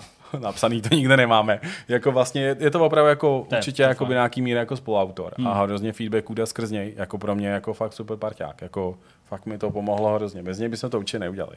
My s tebe nebudeme dát datum vydání, ale řekni mi jinou Hmm. věc, možná závěrem. A sice, jestli máte v hlavě číslo, nějaký průměr, na který míříte v recenzích, nebo ve, ve který doufáte, protože jo. Jo. že jo, prostě člověk jako tuší, jak ta jeho hra vypadá, má samozřejmě nějakou představu, nějaký si své ideální scén. Jo, jo, jo, nějaký průměr, nebo něco, co očekáváš, nebo doufáš, že v těch recenzích uvidíš, že jo, protože samozřejmě člověk doufá v to, to nejlepší možnou známku, Jo. Ale i ze zkušenosti vím, že prostě výváři třeba říkají, no tak vím, že jsem neudělal úplně třeba desítkovou hru, ale doufám, že to bude nevím, devítka nebo něco podobného. Tak jestli máte takovýhle očekávání, nějaký cíl, prostě, se kterým se chcete jako setkat. Hele, my máme ve smlouvě s Kochama nějaký čísla, který musíme dosáhnout. Jako Metakriticí. Na metakritiku. Jakože Metakritik to je je vlastně takový, to jako, tak to je strašně zvláštní, no. Ty. Je tam na to něco navázané. No a odpovídá to i té vaší vizi třeba, kterou jste Jo, měli my původně? jsme to srazili. Jo, takhle. Číslo, co oni chtěli samozřejmě. Oni chtěli samozřejmě samý desítky. ne, to ne, počkej, počkej, to, to, Já si to ne. jasně. tam, tam se ani nebaví, nemluví o 80. Tam se bavíme jako, že jestli 74 nebo 72. Yep. Aha. My jsme jakoby nějak, my si myslíme tak 74, 76, mm-hmm. což je velmi dobrý výsledek. To je velmi dobrý výsledek. A prostě doufáme, že to bude, ale hrozně to právě záleží na tom, to je vlastně jako triky, že jo. ty máš hry, které vypadají, jakoby hnusně jsou to indie hry, ale protože jsou to indie hry, tak přesně to jsme zvali před chvilkou. Oni k tomu tak přistupují a na základě toho dostane prostě nějaký číslo, protože to, co očekával, vlastně to, to číslo vlastně určuje naplnění očekávání, ne kvalitu té hry. Jo, tak eh, ta spousta věcí do toho vstupuje, že? do, toho, do té známky i na naší straně, co by, co by hmm. recenzentů, prostě cena té hry, velikost hmm. toho týmu, jeho zkušenosti, ambice, že? takže prostě z toho důvodu prostě nakonec může třeba um, i titul zkušeného týmu, jako je polský Bluebird Team, The Medium, prostě jejich poslední hra, dostat třeba nižší známku než Someday Return, protože ty víš, že na Someday dělají dva, tři lidi, prostě za jakých okolností to vzniklo, má to jinak nastavenou cenovku hmm. a to ve výsledku může znamenat, že ta hra dosáhne na vyšší známku. Prostě. A to řeší, že jako ten tým, jo, který to dělá, jo, Taky, jako, to tak určitě. důležitý. Ale to, ale to no, většinou přijde, neřeší, ne? Tak, tak, ono jako to, tak reflektuješ toho velikost týmu... toho týmu a ta většinou se odráží zase prostě třeba na té cenovce. Takže jo, když někdo to dodělá 10, se... To, u nás to ani ne, to bych jako neřekl, jako, to, to, to, tak nefunguje, ale tak prostě, já nevím, hry od Luka se Poupa, že jo, tak to, že si třeba udělá tu hru celou sám, hmm. jako opravdu sám, včetně, včetně hudby, scénáře, programování, jako bylo to Return of the Obra Dinn, no. tak to prostě třeba bylo, ne rozdíl dvou bodů, ale na konci třeba, já nevím, já si myslím, že jsme tomu dali 10 nebo 9, ale určitě v tom rozhodování to po, jako se... převážilo třeba hmm. k tomu vyššímu číslu, hmm. protože hmm. je to určitě další věc, kterou je na tom třeba ocenit. Krom toho, že ta hra prostě třeba nestojí 60 dolarů, že jo, což no, je určitě další hledisko. Ten kontext je vždycky důležitý i z našeho pohledu. Jo. No, tak uh, jsme asi na konci. Uh, Ještě vám řeknu lokalizace. Ježiš, no, no jasně. ale vlastně to je důležitá věc, pravda, no jasně. Čeština My se ptáme, jako jsme něco neřekli. Čeština bude. Čeština bude. Čeština ale myslíš bude. titulky, titulky, ne dubbing. no, bude, hele, bude, je, my jsme měli nějaký počet slov. Že namluvených. Miliony. Jo, jo, namluvených, jo. Že budeme namluvený nějaký počet slov. Aha. To jsme jako překročili jako úplně jako brutálně. Takže jsme se dohodli, naštěstí, že v této fázi to nemá smysl to namlouvat jako do dalších jazyků. Mm-hmm. Ona ještě jakoby se to může pak změnit v budoucnosti, jo. ale teď během toho vydání bude prostě anglicky všechno, mm-hmm. což si děláme sami tady. Ku podivu tady v Praze jakoby je dost dobrých herců. Máme mm-hmm. jakoby zajímavý herce prostě anglických, na, herců, anglických prostě. samozřejmě. No, no. I když některé ty postavy vlastně jsou jakoby, um, že jo, jsou tam ty krysáci a ty vlastně jakoby neměl mluvit dobře anglicky, že jo. To asi a my teďko, třeba tady my dva. My, to, my pořád vypadáme jako Chrisy. Hello, I am a big red from the game Last Story Crew. Já vím, že už je to obsazený, my ale jsme, my jsme používali generátor zvuků. Vlastně, jakoby, aby jsme měli nějaký voice, jasně. aby to jako fungovalo. Jasně. Aby jsme otestovali otvírání pus, že lip sync a takové věci. A že jo, takže ty nejhnusnější postavy mají francouzský a německý přízvuk a krysáci měli španělský. pak mi to říkal, to je rasistický a říkal, to seru. Prostě. OK, dobře. to je dobře, ona tam těch hlasů tolik není, že? Jasně. No, ale, uh, takže budou, bude to v angličtině, co se týká zvuku, ale budou tam české titulky, bude to celý lokalizovaný kompletně, všechno jméno, všechno bude v češtině, bude to, a to je zajímavý, bude tam italština, francouzština, němčina, španělština, evropská, španělština, jihoamerická. Jasně. A čínštiny, Jasně, korejštiny, japonštiny. Hmm. Tyjo, jako a to asi z nějaké části možná jako už zajiště ten koch, ne? Nebo... Překlady oni, no. Jo, jasně. Jo, jo. Protože jasně, to je většinou dost nákladná záležitost o, taky a dlouhý proces takový. To no. my to platíme. Jasně, a vy to platíte. No, jako máme to nějak, nemyslím, že to máme na půl. To jasně, nevím. Jasně. No. No zní to slibně. No budeme vám držet palce, Určitě, vypadá to, že jste skoro, skoro ve finále, samozřejmě dotlačit tu káru úplně do cíle, ještě nějakou práci určitě vezme, ale budeme sobě i vám no. držet palce, aby se to povedlo třeba, dejme tomu v příštím roce a někdy už jsme se na to mohli těšit. Ale se dozvíte na Gamescomu. No, tak, tak to je relativně brzo. Paráda, na konci srpna budeme A předpokládám, že uvidíme nový video zase nějaký. Nebo... Určitě, měli jsme teď máme na plánu nějaký dev diaries udělat. Aha, mm-hmm. jasně. Takže budou nějaký dev diaries a určitě budeme jakoby tlačit videa a vlastně my jsme původně, no, No, bude prostě na tom, na tom Gamescom se to dovíte. Dobře. No, tak jo, tak budeme se těšit a jsme zvědaví na další, na další novinky. Určitě se ještě uvidíme do toho vydání, nebo to probereme, nebo po vydání bude nějaká přito zase udělat rozhovor. Díky moc krát, že jsi přijal pozvání. Děkujeme. No a my jdeme na další téma. Tak, po všech tématech je čas uzavřít vidcast tím nejlepším způsobem, jakým to umíme. A to je za myšmašovat a podělit se Jirka to nějak pochybuje podle jeho výrazu. Ne, to je jako, že jo, já to že jo, že, že souhlasíš, že to, to, to, je, to, je to uznalej výraz. Je tam trademark, tam musíme dát, aby to nikdo nemohl říct. A bohužel tady Jirkovo, Jirkovo míchání jsme dlouho neviděli, to tak je, doufám, to že nás tím dneska oblažíš na konci. No jo, a uzavřeme tím, uzavřeme tím, uzavřeme tím vidcast. Uh, nicméně, ještě než budeme točit prstíkama, tak mě zajímá, co jste kluci viděli a zažili tenhle, tenhle týden. A Zdeňko, jak začal tebou asi? Dobře, tak uh, vše asi bylo ovlivněno tím, že pondělí a v úterý byly státní svátky tady u nás uh, v Česku, takže ten celý víkend byl takový jako hezky nafouknutý o dva dny. A my jsme se rozhodli už uh, nějakou chvilku předtím, než ten víkend vůbec přišel, že vezmeme holčičku, naší malou, poprvé na nějakou dovolenou, uh, takže jsme jeli do Karlových varů. Uh, vybrali jsme takový jako středně hotel, všechno v pořádku, viděl jsem, že z Plzně do Karlových varů je to cca hodinka v autě, že by to jako Leontýna mohla zvládnout, což se nakonec ukázalo jako, jako že pravda, že to bylo úplně v klidu. A dojeli jsme teda do Karlových varů a já jsem v Karlových Varech samozřejmě byl jako několikrát, ne nějak jako moc, že bych tam byl, třeba nikdy jsem nebyl na filmovém festivale, protože to je prostě akce, která mě vůbec neláká, uh, zejména stran toho, jak je to hodně obsazený těma lidma a tak dál. Takže vlastně jsem nevěděl moc, co očekávat ve smyslu toho turistického ruchu, protože přece ještě pořád tak nějaký jako ten dojezd toho covidu, nebo minimálně nějaký té aktuální vlny, nebo té předchozí vlny teda spíš. Tak uh, jsem vlastně jako moc nečekal, co, teda uh, netušil, co od toho očekávat. A to město samotný mě nějak extra nesklamalo, to jako bylo v pohodě to, že uh, spousta věcí v Karlových Varech už není česká a nepatří Čechům, to je taky pravda. A to je teda hodně cítit pořád, jo. bych řekl, mm, jako, jako významně opravdu. Jako, uh, mluví se o tom, že to centrum, že, že, to, že, že to centrum a ty budovy v centru, hotely a tak dále, eh, opravdu ti Rusové skoupili, takže, hmm. takže jim to patří, včetně personálu, který tam pracuje. Taky patří. No to ne, ale jakože je ruský nebo, nebo rusky mluvící. A je to tam jako, jako významně významně, významně cítit, což mě jako nějak nevadí v tom principu, ale byly situace, kdy jsem se nebyl třeba schopný domluvit s někým v hotelu, ve kterém jsme bydleli. To je blbý, víš, v Karlově. Nebo domluvit mm. ve smyslu toho, že jsme si jako nerozuměli, jo? A protože on byl, on byl uh, rusky mluvící, uh, byť samozřejmě česky, ale, ale s velkým přízvukem a, a ne tak obratně. A já jsem třeba po něm chtěl jako informaci o tom, jak to v tom hotelu, protože to byl jako nějaký spa hotel, probíhá uh, ve smyslu těch, těch procedur, těch jako bazény se otevřené a tak dále. A vlastně mi odpověděl jako na polovinu z těch věcí, které jsem se ho ptal. Hmm. A to, co mi řekl, navíc ještě jako nebyla úplně pravda, protože si myslím, že mi odpovídá na něco úplně jiného. Takže to bylo takový jako nepříjemný v tomhle hmm. hledu, tak to jsem si říkal. Ale. Nebo třeba ta kuchyně, že jste pořád měli borč a bliny. Přesně, na přeskáčku. Přesně, jak snídaní jsme si dali pár nějakých uh, těch, jak se jmenují, pelmenů. Ne, ne, ne, uh, snídaně byly normální a pak my jsme jedli venku v, v těch restauracích. Ale jiná věc, která mě teda jako nepříjemně uh, tak jako zaujala, o které jsem tady chtěl mluvit pokud máte uh, dítě, pokud vozíte kočárek, pokud prostě pro vás tyhle věci jsou pořád jako hmm. aktuální, tak uh, Karlovy Vary jsou velice nepřívětivým místem ne? pro lidi, kteří mají kočárek, natož, nedej bože, lidi, kteří jsou třeba na vozíku.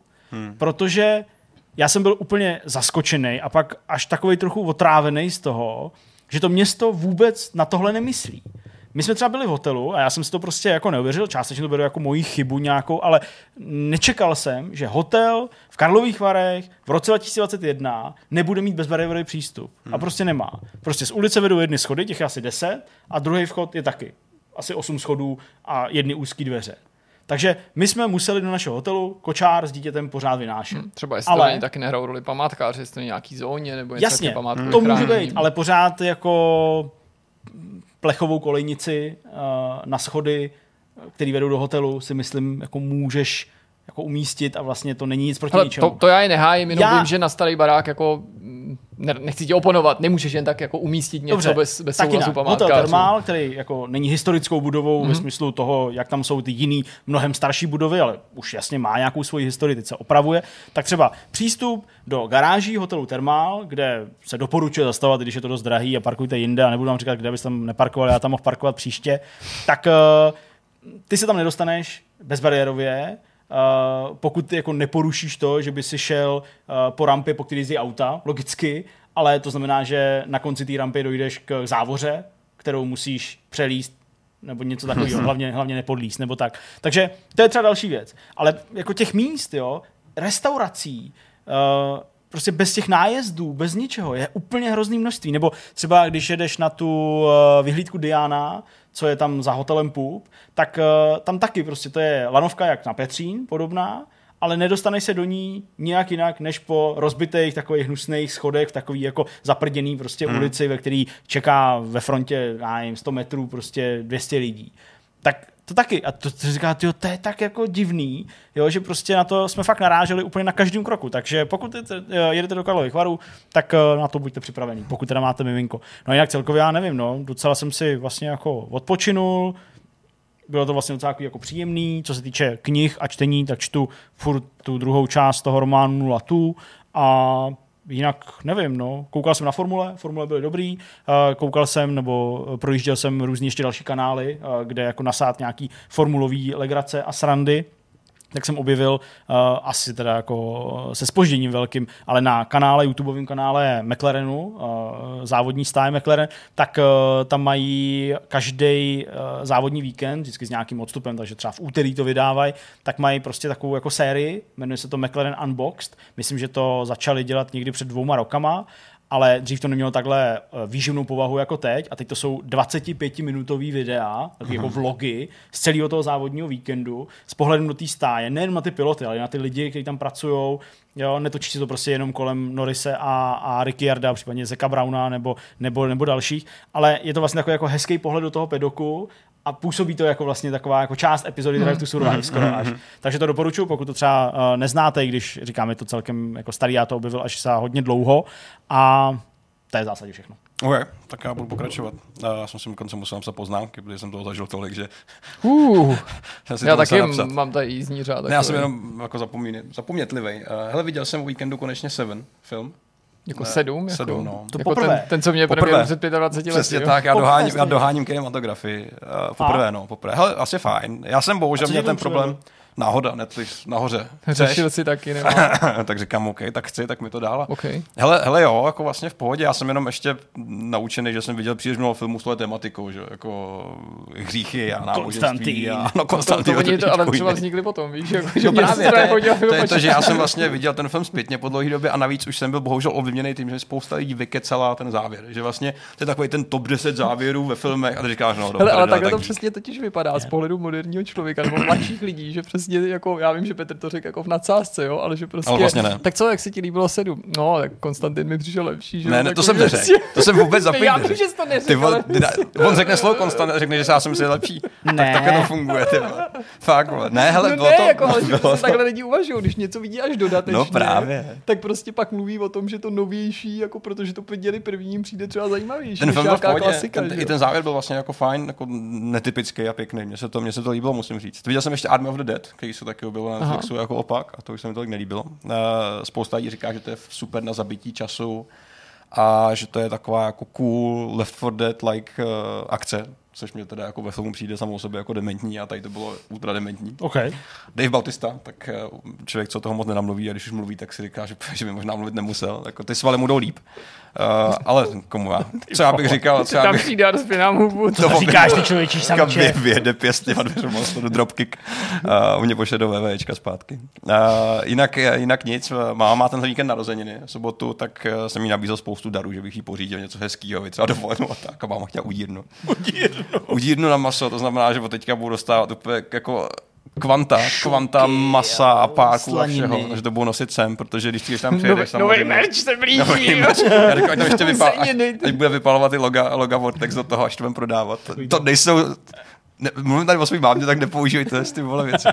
A když tam ještě přijdeš, tak tě prostě rodiče krmí, jak dostane křeslo, že, že si dostaneš jídlo sebou a, a dostaneš do kapesti na jídlo a dostaneš šunku jako podpěru na záda do auta a podobně. Prostě máš všechno, všude moc masa.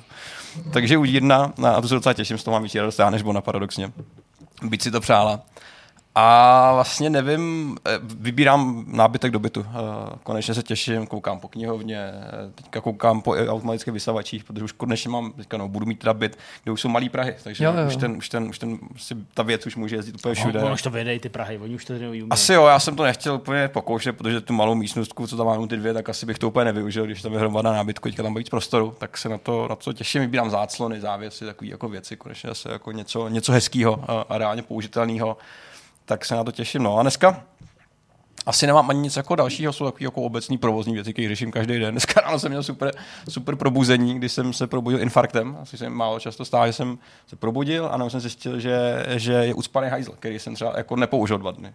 A říkám si, fakt, že přijdeš do koupelny a no, nevidíš to si pravidelně jako, jako hromada vody nahoře, že jo? Přijela od někoho jiného, jo, nahoře. Až. A jsi, že spousta kamarádů, kamarádů ty nemám, známých, uh, uh, říkal příběhy o tom, jak se jim že jo, potrubí ucpalo někde jako už u výjezdu, takže hmm. to nebylo u nich lokálně, ale každý, kdo splachoval, tak ti tím vlastně jde dosoval. Jaké to měl krysy? To, jsi, no vlastně ty to furt prožírali. Ty, no, no, ty jsi to asi říkal tehdy. A všechno to tam To jsme se řešili při mým příběhu, když mi že tekla voda ze stropu.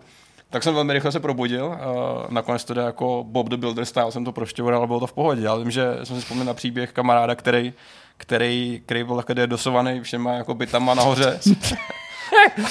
a vlastně zjistil, že když přišel domů po práci, tak, tak mohl kánu jezdit po bytě, no, protože tam všude byly jako... jako Hele, jak, jsi, jak jsi dole, tak jsi prostě v prdeli, ale je to, doslova. Jako je to doslova, no. no všichni posílají svoje ukázky jako na ochutnávku. Hele, fakt jsem, já jsem to vyřešil a byl jsem, jako, byl jsem velmi, velmi, velmi zneklidněný, když jsem se probudil. Velmi rychle jsem se jako dostal do provozního režimu, abych jako začal řešit hmm. problémy, protože jsem se bál, že někdo přijde, spláchne si a pošle mi nějaký pozdrav.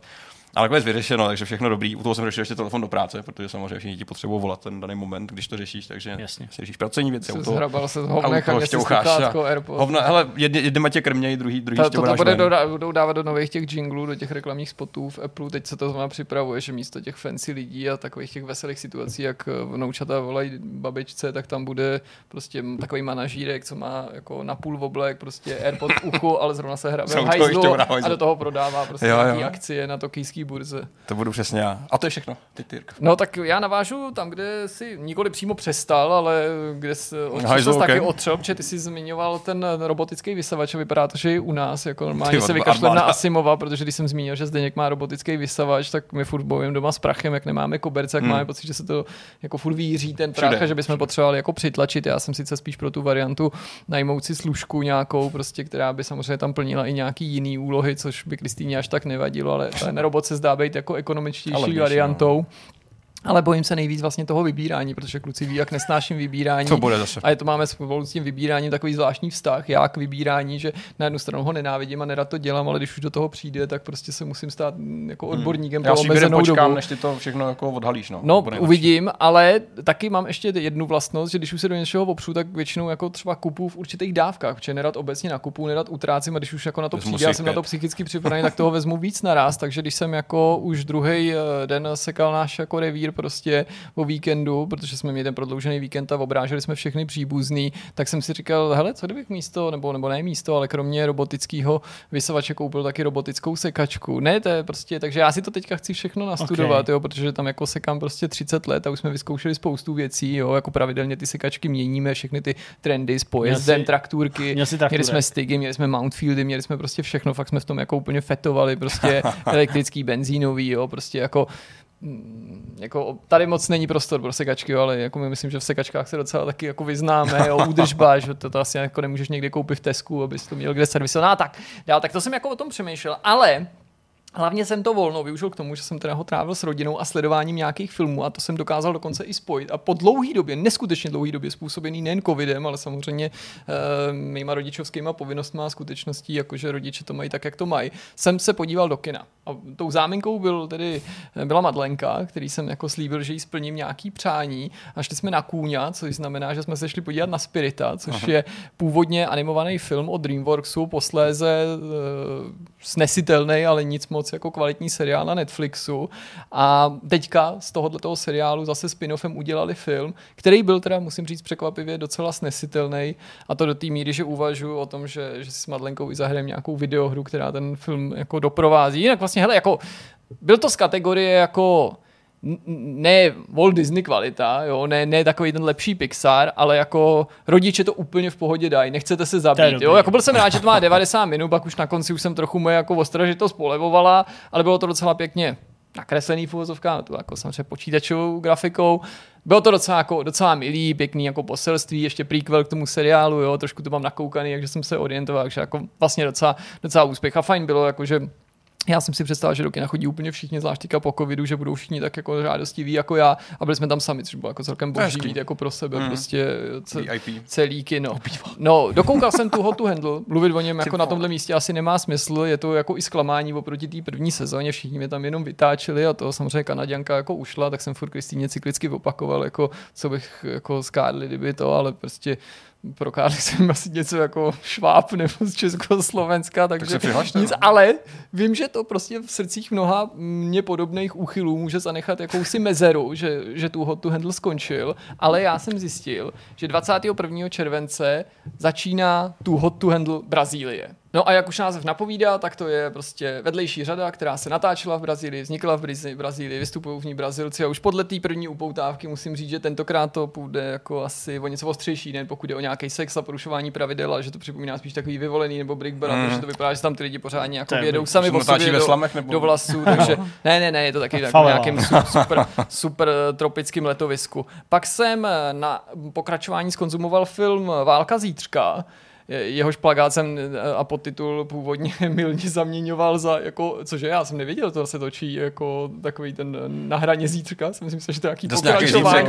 Ne, tak s tím to nemá nic společného, film, který měl do kin, místo toho si ho koupil prý za 200 mega dolarů uh, Amazon, Aha. je na něm eh, s českým dubbingem a má dost zajímavou premisu, tu tady můžu určitě říct, a sice, že jednoho dne, prostě v roce 2022, snad se to ve skutečnosti nestane, se otevře nějaká červí díra a tou přijdou lidi z 30 let vzdálený budoucnosti, oznámí nám, že lidstvo je na vyhnutí a že musí okamžitě co nejvíc lidí narukovat, cestovat do budoucnosti vzdálený 30 let a pomoci jim v té válce, jinak všichni umřem.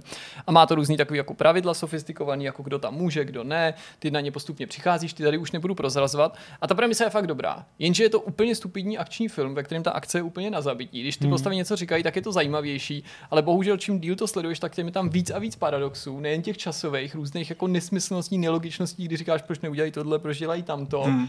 A to celé prostě vygraduje úplně nejvíc okopírovaným vetřelcem, jako ten, ten závěr toho filmu, jako že prostě jsem úplně jako nevěřil, že, že, že, se to děje, to, co sleduju. Jo, jinak prostě jaký průměrný výkony, prostě Chris Pratt, proti kterému nic nemám, je jako Aha. celkem v pohodě, ale nic jako úžasného se tam nedělo.